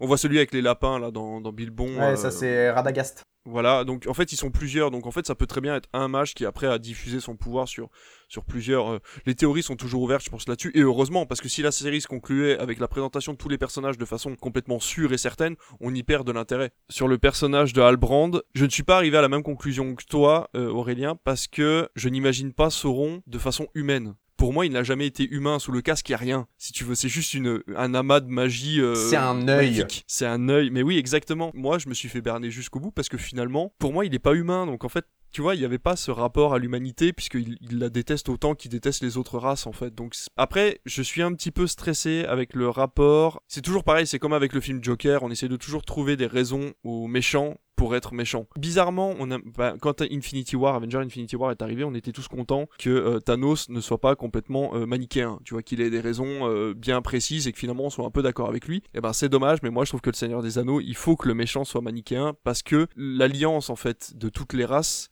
est faite de par ce côté manichéen, de ce côté méchant à l'état pur, quoi. C'est vraiment ça, ils le disent. C'est pendant- le mal. Voilà, c'est le mal. Et dans les trois Seigneurs Anneaux, ils te répètent que Sauron, c'est le mal. Bah, du coup, il n'y a pas de prise de position, puisque je suis sûr que Albrand, par une façon, d'une d'une façon ou d'une autre, va t'expliquer pourquoi il veut prendre la domination du monde. Il l'explique déjà un petit peu à Galadriel, et elle, elle, elle risque de plonger avec lui. Et d'ailleurs, j'ai trouvé ça très bien, parce qu'on sent la relation dans Le Seigneur des Anneaux. Dans les films, on sent la relation qu'elle a avec Sauron, cette espèce de truc un petit peu ambigu, où en fait, elle essaie d'entraîner les hobbits à aller vers le danger, et en même temps, elle essaie de les retenir. Enfin, il y, a quelque chose de très particulier avec Galadriel dans les films, et là, on le ressent dans la série, cette, ce lien avec Sauron. Mais tu le vois dans, euh, dans le premier, quand Frodon lui dit euh, si vous voulez, je vous donne l'anneau. C'est et ça. qu'elle, d'un coup, elle.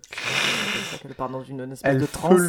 Et, euh, et au final, voilà, elle résiste au pouvoir de l'anneau et, euh, et elle, elle va, elle va dormir vers l'ouest. J'avais carrément la même image que toi par rapport à ouais, Sauron c'est le mal. Au final, tu vois, dans le Seigneur des Anneaux, on combat pas quelqu'un, on combat juste le mal. Là, dans la, la- la façon dont c'est présenté, ça m'a un peu perturbé au début, mais je me suis dit, il faut qu'il l'introduise quelque part. Parce que là, vraiment, on a, genre, au, le- en fait, au moment où vraiment je me suis dit, bon, c'est forcément lui, c'est parce que je me suis dit, là, on est à l'épisode 4, 5. Si on nous montre pas le méchant, c'est qu'il y a un truc.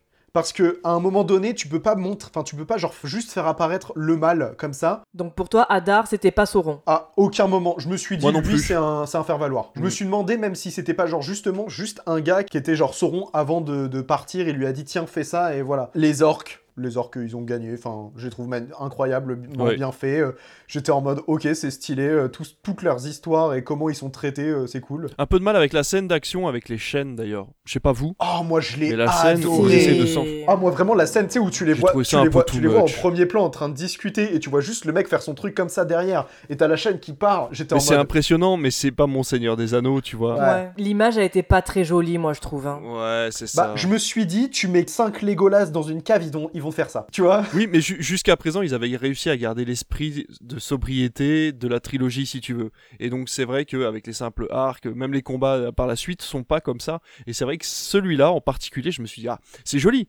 Mais ça aurait été plus sympa dans une, euh, dans une réalité alternative de Matrix plutôt que dans un, dans un Seigneur On des l'a Anneaux. Non, mais tu C'est vois, vrai. On tu l'a placé Non, mais carrément. Non, mais ouais, c'est C'est vrai. très vrai. Mais ouais, pour le coup, euh, je sais pas, ça m'a pas. C'est pas la scène qui m'a dérangé. Moi, j'ai beaucoup aimé l'explosion de la montagne du destin. Ah, c'est Oui. magnifique. Le nuage qui des vient nuages. vers Ah, elle. ouais. Voilà, et le tout début de l'épisode suivant où du coup t'as Galadriel qui est sur le sol et le plan de caméra, donc tu sais, qui vient comme ça, puis qui se relève avec elle et tu la vois toute rouge. C'est sublime. Je veux ça tout le temps. Ouais. Pour le coup, tu vois, le, ce que tu disais à la fin de l'épisode 2, le petit ventre creux, ça joue beaucoup par, sur la réalisation parce qu'ils sont, ils ont dû se dire à un moment, bon, va falloir mettre la réalisation de côté pour essayer d'avancer un peu dans l'histoire. C'est vrai que les, les deux premiers épisodes avancent très peu, c'est une grosse introduction de l'univers. La première demi-heure du premier épisode, c'est juste l'introduction des elfes qui arrivent en Terre du Milieu, faut bien comprendre ça. Attention, si vous n'avez pas vu la série, on- vous- déjà on vous a spoilé comme des porcs. Ouais. Et en plus de ça, si vous voulez vous y mettre, faites attention, sur une heure d'épisode, la première demi-heure, c'est juste Galadriel en voix off qui explique ce qui s'est passé Ouais, pour ça, les elfes avant l'arrivée en Terre du. Milieu, quoi. Donc euh, Ouais, ouais. voilà. Ah, mais Oui, c'est carrément. ça. Mais c'est très intéressant, mais il faut, faut s'accrocher, quoi. T'es obligé de toute façon de, de poser un minimum de base. De toute façon, tu Oui. pars sur 9 heures de show, tu es obligé de prendre au moins une demi-heure pour expliquer. Et heureusement, et encore, moi je suis allé me renseigner, c'est-à-dire j'ai vu des, des vidéos sur YouTube euh, de- d'explications de, euh, qui euh, est Sauron, euh, qui est Morgoth, euh, le premier âge, le deuxième âge. Je me suis renseigné de ouf parce que franchement, j'étais perdu. Je fais, mais de quoi que tu me parles? Je ne comprends pas. Moi j'avais la carte en permanence à côté, et du coup à chaque fois qu'ils se déplaçaient, je me dis, ah, ils sont là maintenant, d'accord. Il y a qu'un moment où j'ai été perdu, on va dire, c'est euh, au moment où ils arrivent à euh, Luménor. Et en fait, je comprenais pas où était Luménor parce qu'ils Oui, te disent c'est à l'ouest de la terre du milieu, enfin de, de la terre du milieu. Et je me suis dit mais à l'ouest de la Terre du Milieu. Et en fait, c'est au c'est sur les terres de l'ouest. C'est ça. En fait, il faut traverser la mer en fait pour y arriver, et après tu tombes sur la, la comté, etc., qui est plutôt à l'ouest en fait, tout ce qui est West Shire, etc. Le temps en fait euh, qui, qui te montre la carte où du coup quand ils vont vers la Terre du Milieu, j'étais en mode ah ok c'est là, merci, c'est bon, c'est tout ce que je voulais savoir. Tout l'utilité de la carte. Mais oui, mais c'est ça, c'est vraiment top ce qu'ils ont fait avec ce truc-là. Euh, voilà, c'est un effet tout simple et ça aurait pu être vulgaire ou tu sais à chaque fois leur dirais Ah, on est là, on est là, tu vois. Et en fait non, ça passe crème, c'est vraiment très très joli. Mais je l'ai fait avec la trilogie Le Seigneur des Anneaux. hein. J'avais la carte à côté, je me dis attends Minas Tirith, attends mais ils repartent vers le Mordor, puis ils redescendent, puis le rang en fait c'est là. Et du coup t'essayes de comprendre et en fait tu fais des schémas comme ça, tu sais. En disant, Les allers-retours d'accord, en fait, entre ils le rond et le Gondor, c'est comme ça. Pendant deux, pendant, pendant deux films. c'est ça. Mais à un moment, tu sais, dans le 2, quand ils, ils croisent les armées du Rohan, qui disent oui, on va vers le nord. Mais et après, tu regardes la carte, tu dis mais pourquoi vous êtes allés là-bas? Mais y a rien. Tu- Après, ils redescendent, ils redescendent pour aller aider le gouffre de Helm, en fait. Mais t'es en mode, bah, du coup, je comprends pas. Enfin, je comprends que vous croyez plus en votre roi, mais ça vous sert à quoi d'aller au- dans les terres? Enfin, tu. Là, il y a les elfes. Là, il y a Saruman. Vous n'avez aucun intérêt à aller dans cette zone. Oui, c'est ça. Ça n'a aucune utilité. Voilà, pour dire que c'est quand même utile quand on regarde le Seigneur des Anneaux ou les Anneaux de pouvoir d'avoir euh, une petite carte sous la main, un petit plan Michelin. À euh, savoir que, à savoir qu'à l'instant où euh, Elrond a prononcé le mot Kazakh Doom, j'ai hurlé. Parce que il a dit Kazakh Doom, dans ma tête, ça a fait Balrog. ah bah, forcément. J'ai été légèrement déçu et après, en fin de compte, en réfléchissant, je me suis dit c'est logique. C'est magnifique d'ailleurs de voir euh, la- cette caverne en fait à son état initial, de la voir non abandonnée, euh, de voir des nains qui sont doués. Parce que comme je le disais dans le Seigneur des Anneaux, il y en a marre, on n'arrêtait pas de se foutre de leur gueule. Et là, ils ont un vrai pouvoir, ils sont puissants, ils ont euh, la capacité de refouler les elfes. Recalage en boîte. Ouais ouais non mais c'est clair, c'est ça, si tu dégages, en plus la porte est toute petite, c'est trop mignon. Ouais, c'est ça. T'as des baskets, tu rentres pas. Non mais c'est vraiment, c'est vraiment top. Et le roi des, alors est-ce que c'est moi ou le roi des nains sa couronne? C'est une des couronnes des rois maudits. J'ai vu une, ouais, il y a une couronne similaire. C'est peut-être pas d'un un des rois maudits, mais il y a un euh, truc, hein, il y a un truc là-dessus. que tu vois. Ben, euh, les rois maudits, c'est pas que des hommes, justement Les Nazgûl, les C'est Nazgûl, c'est les oui, mais c'est pour ça qu'après, c'est je- les hommes, c'est pour ça que je euh, me suis enlevé de ça, c'est que c'est les, les Ah, pas les étaient neufs, neuf. ils sont Neuf ils étaient anneaux neufs, pour les pour les seigneurs il y avait- hommes destinés au trépas. Mais il n'y a pas neuf, euh, y a pas neuf Bah si. rois maudits. Il y a neuf Nazgûl. On les voit pas tous dans le Seigneur des Anneaux, mais il y en a crois pas, neuf. ouais. hein. Il me semble qu'il y a neuf Nazgûl. ouais. Ah, d'accord. Ah ouais, ouais, les, Parce les qu'au neuf. Mont, au Mont Venteux, ils sont pas neufs. Ils sont 5, ouais, ouais, ouais, non, non, mais c'est sûr. Enfin, moi, il me semble que les, les 9 ont été maudits parce que justement, ils disaient que ça. C'est le pouvoir de l'anneau. Ouais, c'est ça. En fait, c'est vu que Sauron a le contrôle de ces anneaux-là, du coup, il peut. euh, Et que du coup, l'humain a été perverti. En fait, les elfes ont fait leurs trois anneaux, faire la paix. Ils ont euh, donné des anneaux aux seigneurs nains dans les montagnes. Je crois qu'il y en a 12. C'est pas 7. C'est con, mais Ah, c'est pas peut-être 7. 7. C'est peut-être 7. C'est peut-être 7 pour les nains, con, ce que je 9 dis. pour les hommes. Ok. Non, Non, mais t'as raison, t'as raison. une 7 connerie, pour les nains, non, 9 c'est- pour les hommes. Et du coup, potentiellement Tu crois qu'il ça, hein. tu crois qu'il a la vanne? J'ai pas la vanne. T'as pas la vanne Les 7 nains? Bah alors, c'est 12 pour les hommes. Il était tellement premier degré, c'était si drôle. C'était si drôle. Bah alors, c'est 12 pour les hommes. Vraiment, je l'avais pas. Non, je l'avais pas. Heureusement que tu m'as dit qu'il y avait une vanne, sinon j'aurais, j'aurais continué mon délire. Mais au final, moi, une question. Pourquoi les anneaux ont été créés au début? Pourquoi les, les elfes Parce qu'ils avaient créé, pas euh, assez pour faire anneau? des armures. Bah si, puisqu'après, il a... Il a... Une top de maille. Ouais, mais non, mais ça c'est par la suite. Ça c'est par la suite. Je pense que soit les elfes ont eu l'autorisation d'aller miner, soit les nains ont refusé et donc bon, il y a eu peut-être une guerre ou un truc comme ça. On le saura au fur et à mesure des saisons. D'avoir fait ces anneaux, en fait, ça leur permettait de rester en terre du milieu. C'est ça.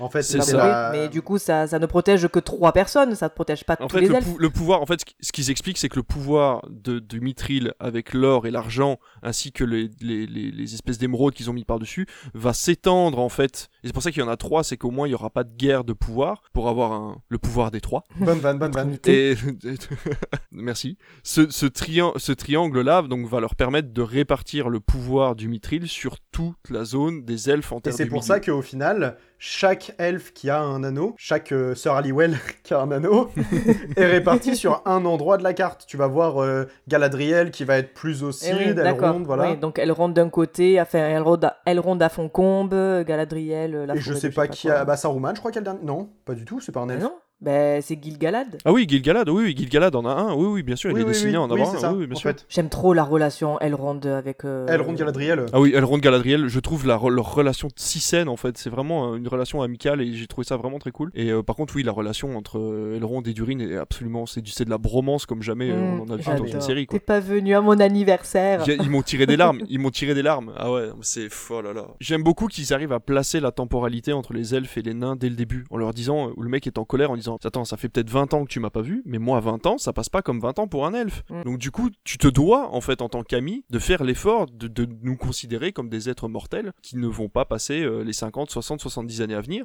Et donc, c'est là que lui, il comprend aussi que son statut d'elfe euh, est complètement différent, la temporalité pour eux est complètement différente. Et d'ailleurs, c'est un défaut à la série, c'est que d'un coup, les mecs sont pressés de faire une forge, il faut qu'elle soit faite au printemps. Les mecs sont immortels. Et du coup, ils te font Hé, faut faire une forge Parce que, hé, on a jusqu'au printemps. hein. Attendez, les mecs, euh, ça fait des milliards D'années que vous ne pouvez pas mourir, et là, il faut faire une forge avant le printemps. Euh. Excuse-moi, juste le printemps de quelle année c'est ça. Bon après tu comprends pourquoi, mais c'est vrai qu'au début quand la, la série commence et que lui il est pas au courant, tu te dis mais attends, c'est bon, vous avez le temps quoi, euh, arrêtez de nous faire chier pour une forge. En plus le mec veut faire une forge. Tu dis, pourquoi? Tu vois? Et donc du coup bon voilà. Mais bref donc euh, j'ai trouvé ça euh, c'est pas mais du coup c'est plus un défaut parce qu'en fait je viens de comprendre que voilà ils étaient pressés par le temps. Mais c'est vrai quand tu le vois la première fois tu te dis oh, c'est bizarre quoi. Ouais, franchement ouais ça c'était vraiment bien et j'ai hâte de voir la suite et, et- et ce qui est bien et alors attention parce que loin de moi l'envie de cracher sur Disney même si j'adore cracher sur Disney mettez-vous en tête que le budget de la saison est équivalent à un film euh, Marvel classique la beauté sur 8 heures de série la beauté du bordel quand tu vois que sur 2 heures et demie ils sont pas capables de gérer un fond vert au bout d'un moment arrêtons les conneries Rien que la scène d'arrivée à Luménor surpasse magnifique. toute la phase 3 de Marvel. Ah mais bien sûr. Mais même le plan final, le plan final d'Albrand face au volcan et tout, magnifique. Le- de- la scène que tu racontais là, le, le- le- la, la fumée, les cendres du volcan qui lui arrivent dessus et la bam générique. Mais tu te dis mais mais mais refaites-moi ça, je veux revivre ça, mais quel effet? Et ça tu te dis mais jamais Marvel ils sont capables de faire ça. Attention, ce n'est pas de la faute des studios de production d'effets spéciaux. Attention, je crache bien sur les systèmes de production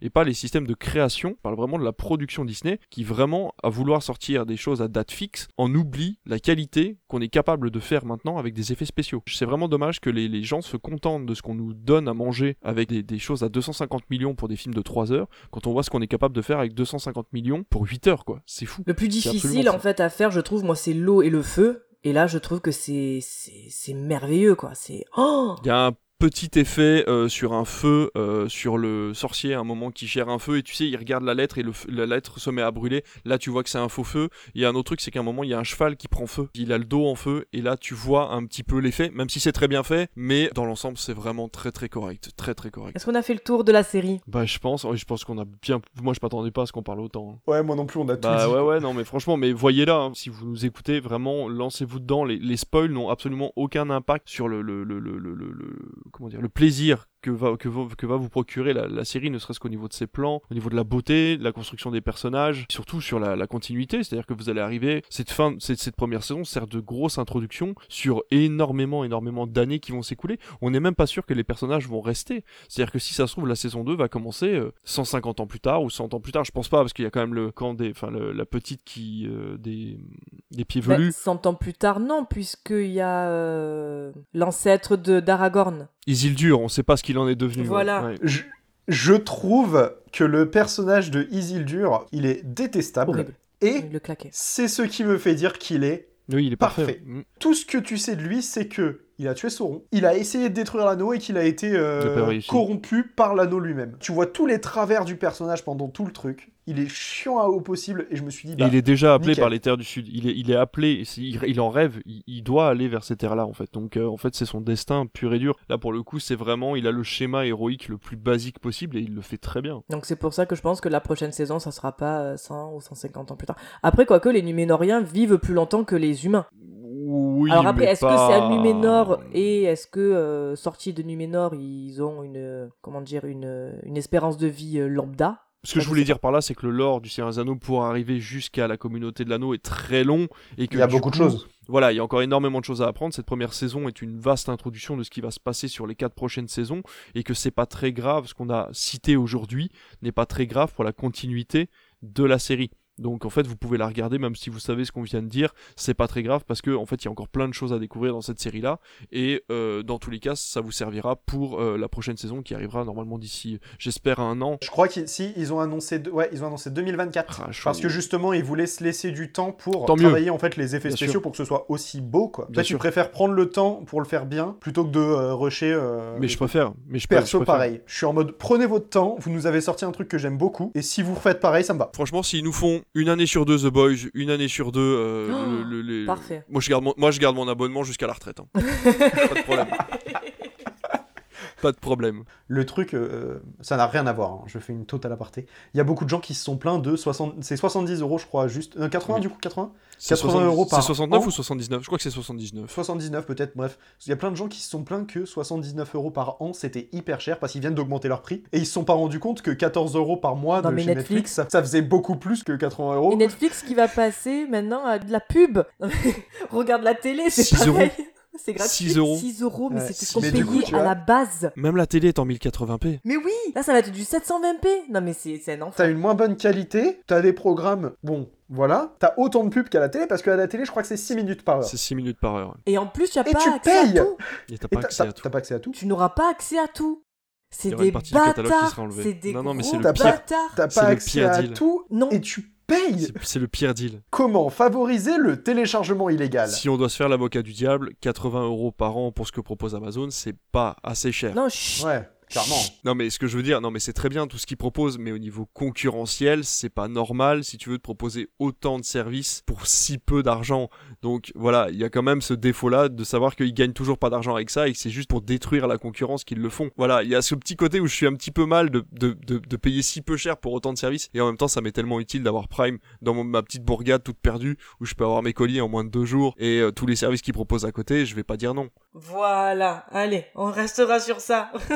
du coup, on va passer à notre petite chronique.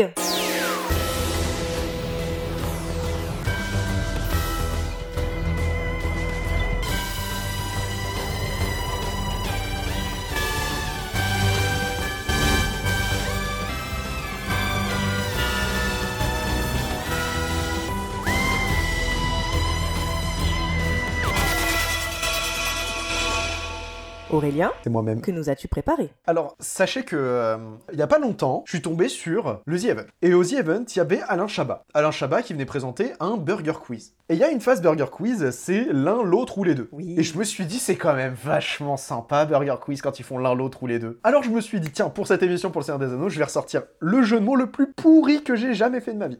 Donc aujourd'hui, je vous propose une chronique que je nommerai Lego, Legolas ou les deux. Ah. Oh, génial. Donc le principe est simple, je vous dis des phrases et vous me dites si ça correspond à Lego, à Legolas ou aux deux. Parfait. Voilà, il n'y a pas de piège. Allez. Allez, vas-y. Donc pour commencer simple, a des beaux cheveux, Legolas. Legolas, voilà.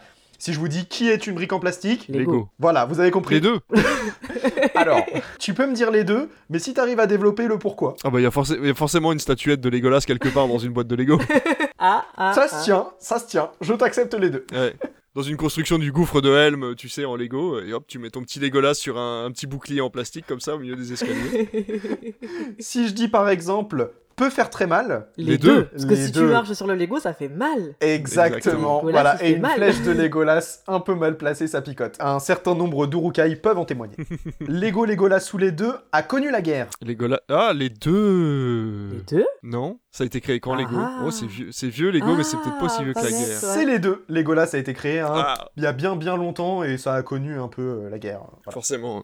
Attention, Lego Legolas sous les deux a eu un jeu vidéo. Bah, les, Les deux Non, les deux. Il n'y a Les pas deux eu un jeu vidéo euh, Seigneur des Anneaux. C'est obligé qu'il y ait eu un jeu vidéo Si, Seigneur des Anneaux. ah oui, ouais, je- ouais, moi j'étais plus parti sur le jeu vidéo Legolas. Ah, d'accord. Genre un, jeu, genre un jeu de tir sur la Wii U avec ton.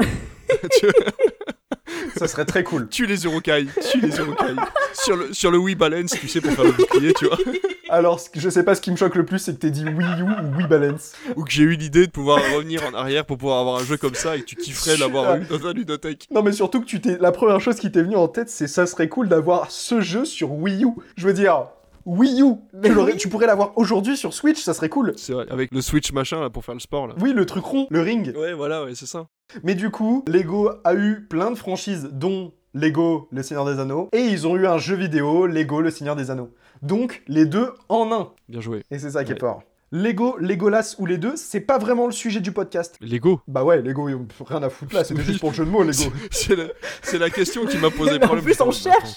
ok. Lego, Legolas ou les deux a un bateau. Lego. Lego. Lego. Le- Legolas n'a pas de bateau. Alors, Legolas n'a pas de bateau. Bref, il a, il a pas un bateau à lui, lui, mais il est sur un bateau à un Bah, moment euh, donné. oui, bah toi tu vas aller sur euh, au port, tu vas prendre un bateau, mais il est pas à moi, mais j'ai un bateau. Alors, Lego a Non, un c'est bateau. Lego, alors. Lego a sorti le Lego Titanic, voilà, vous le savez. ah oui, c'est vrai. Legolas Oui, n'a pas de bateau, bateau. En revanche.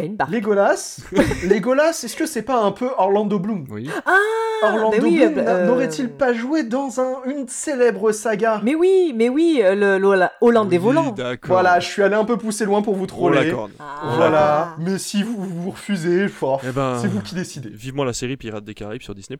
Non vous l'avez vu? Vous l'avez vu? Vous l'avez vu? Cette photo Sans la barbe? Oui, Mais qui? Impossible à reconnaître. Johnny Impossible Depp à reconnaître. sans moustache Johnny et sans Depp barbe. sans la barbe. Il Arrête. fait 70 piges, on dirait un vieux rocker sur le retour. C'est il avait une horrible. casquette et des lunettes de soleil, j'étais en mode mais... On aurait dit Jackie Gelin avec une casquette, je te jure, c'est horrible. J'avais Je te tellement jure pas c'est ça. vrai, en Moi j'avais pensé à Philippe Catherine en, en mode bah euh, non. inconnu. Ah ouais, Philippe Catherine, ah oui, pourquoi pas. Tape Johnny Depp sans la barbe. Voilà. Elle est loin la pub pour Il Sauvage. est Hein. Immonde. On n'est pas là pour, Oh taquer, là là pour là attaquer là. sur le physique. On n'attaque pas sur le physique. Mais là, c'est dur. hein.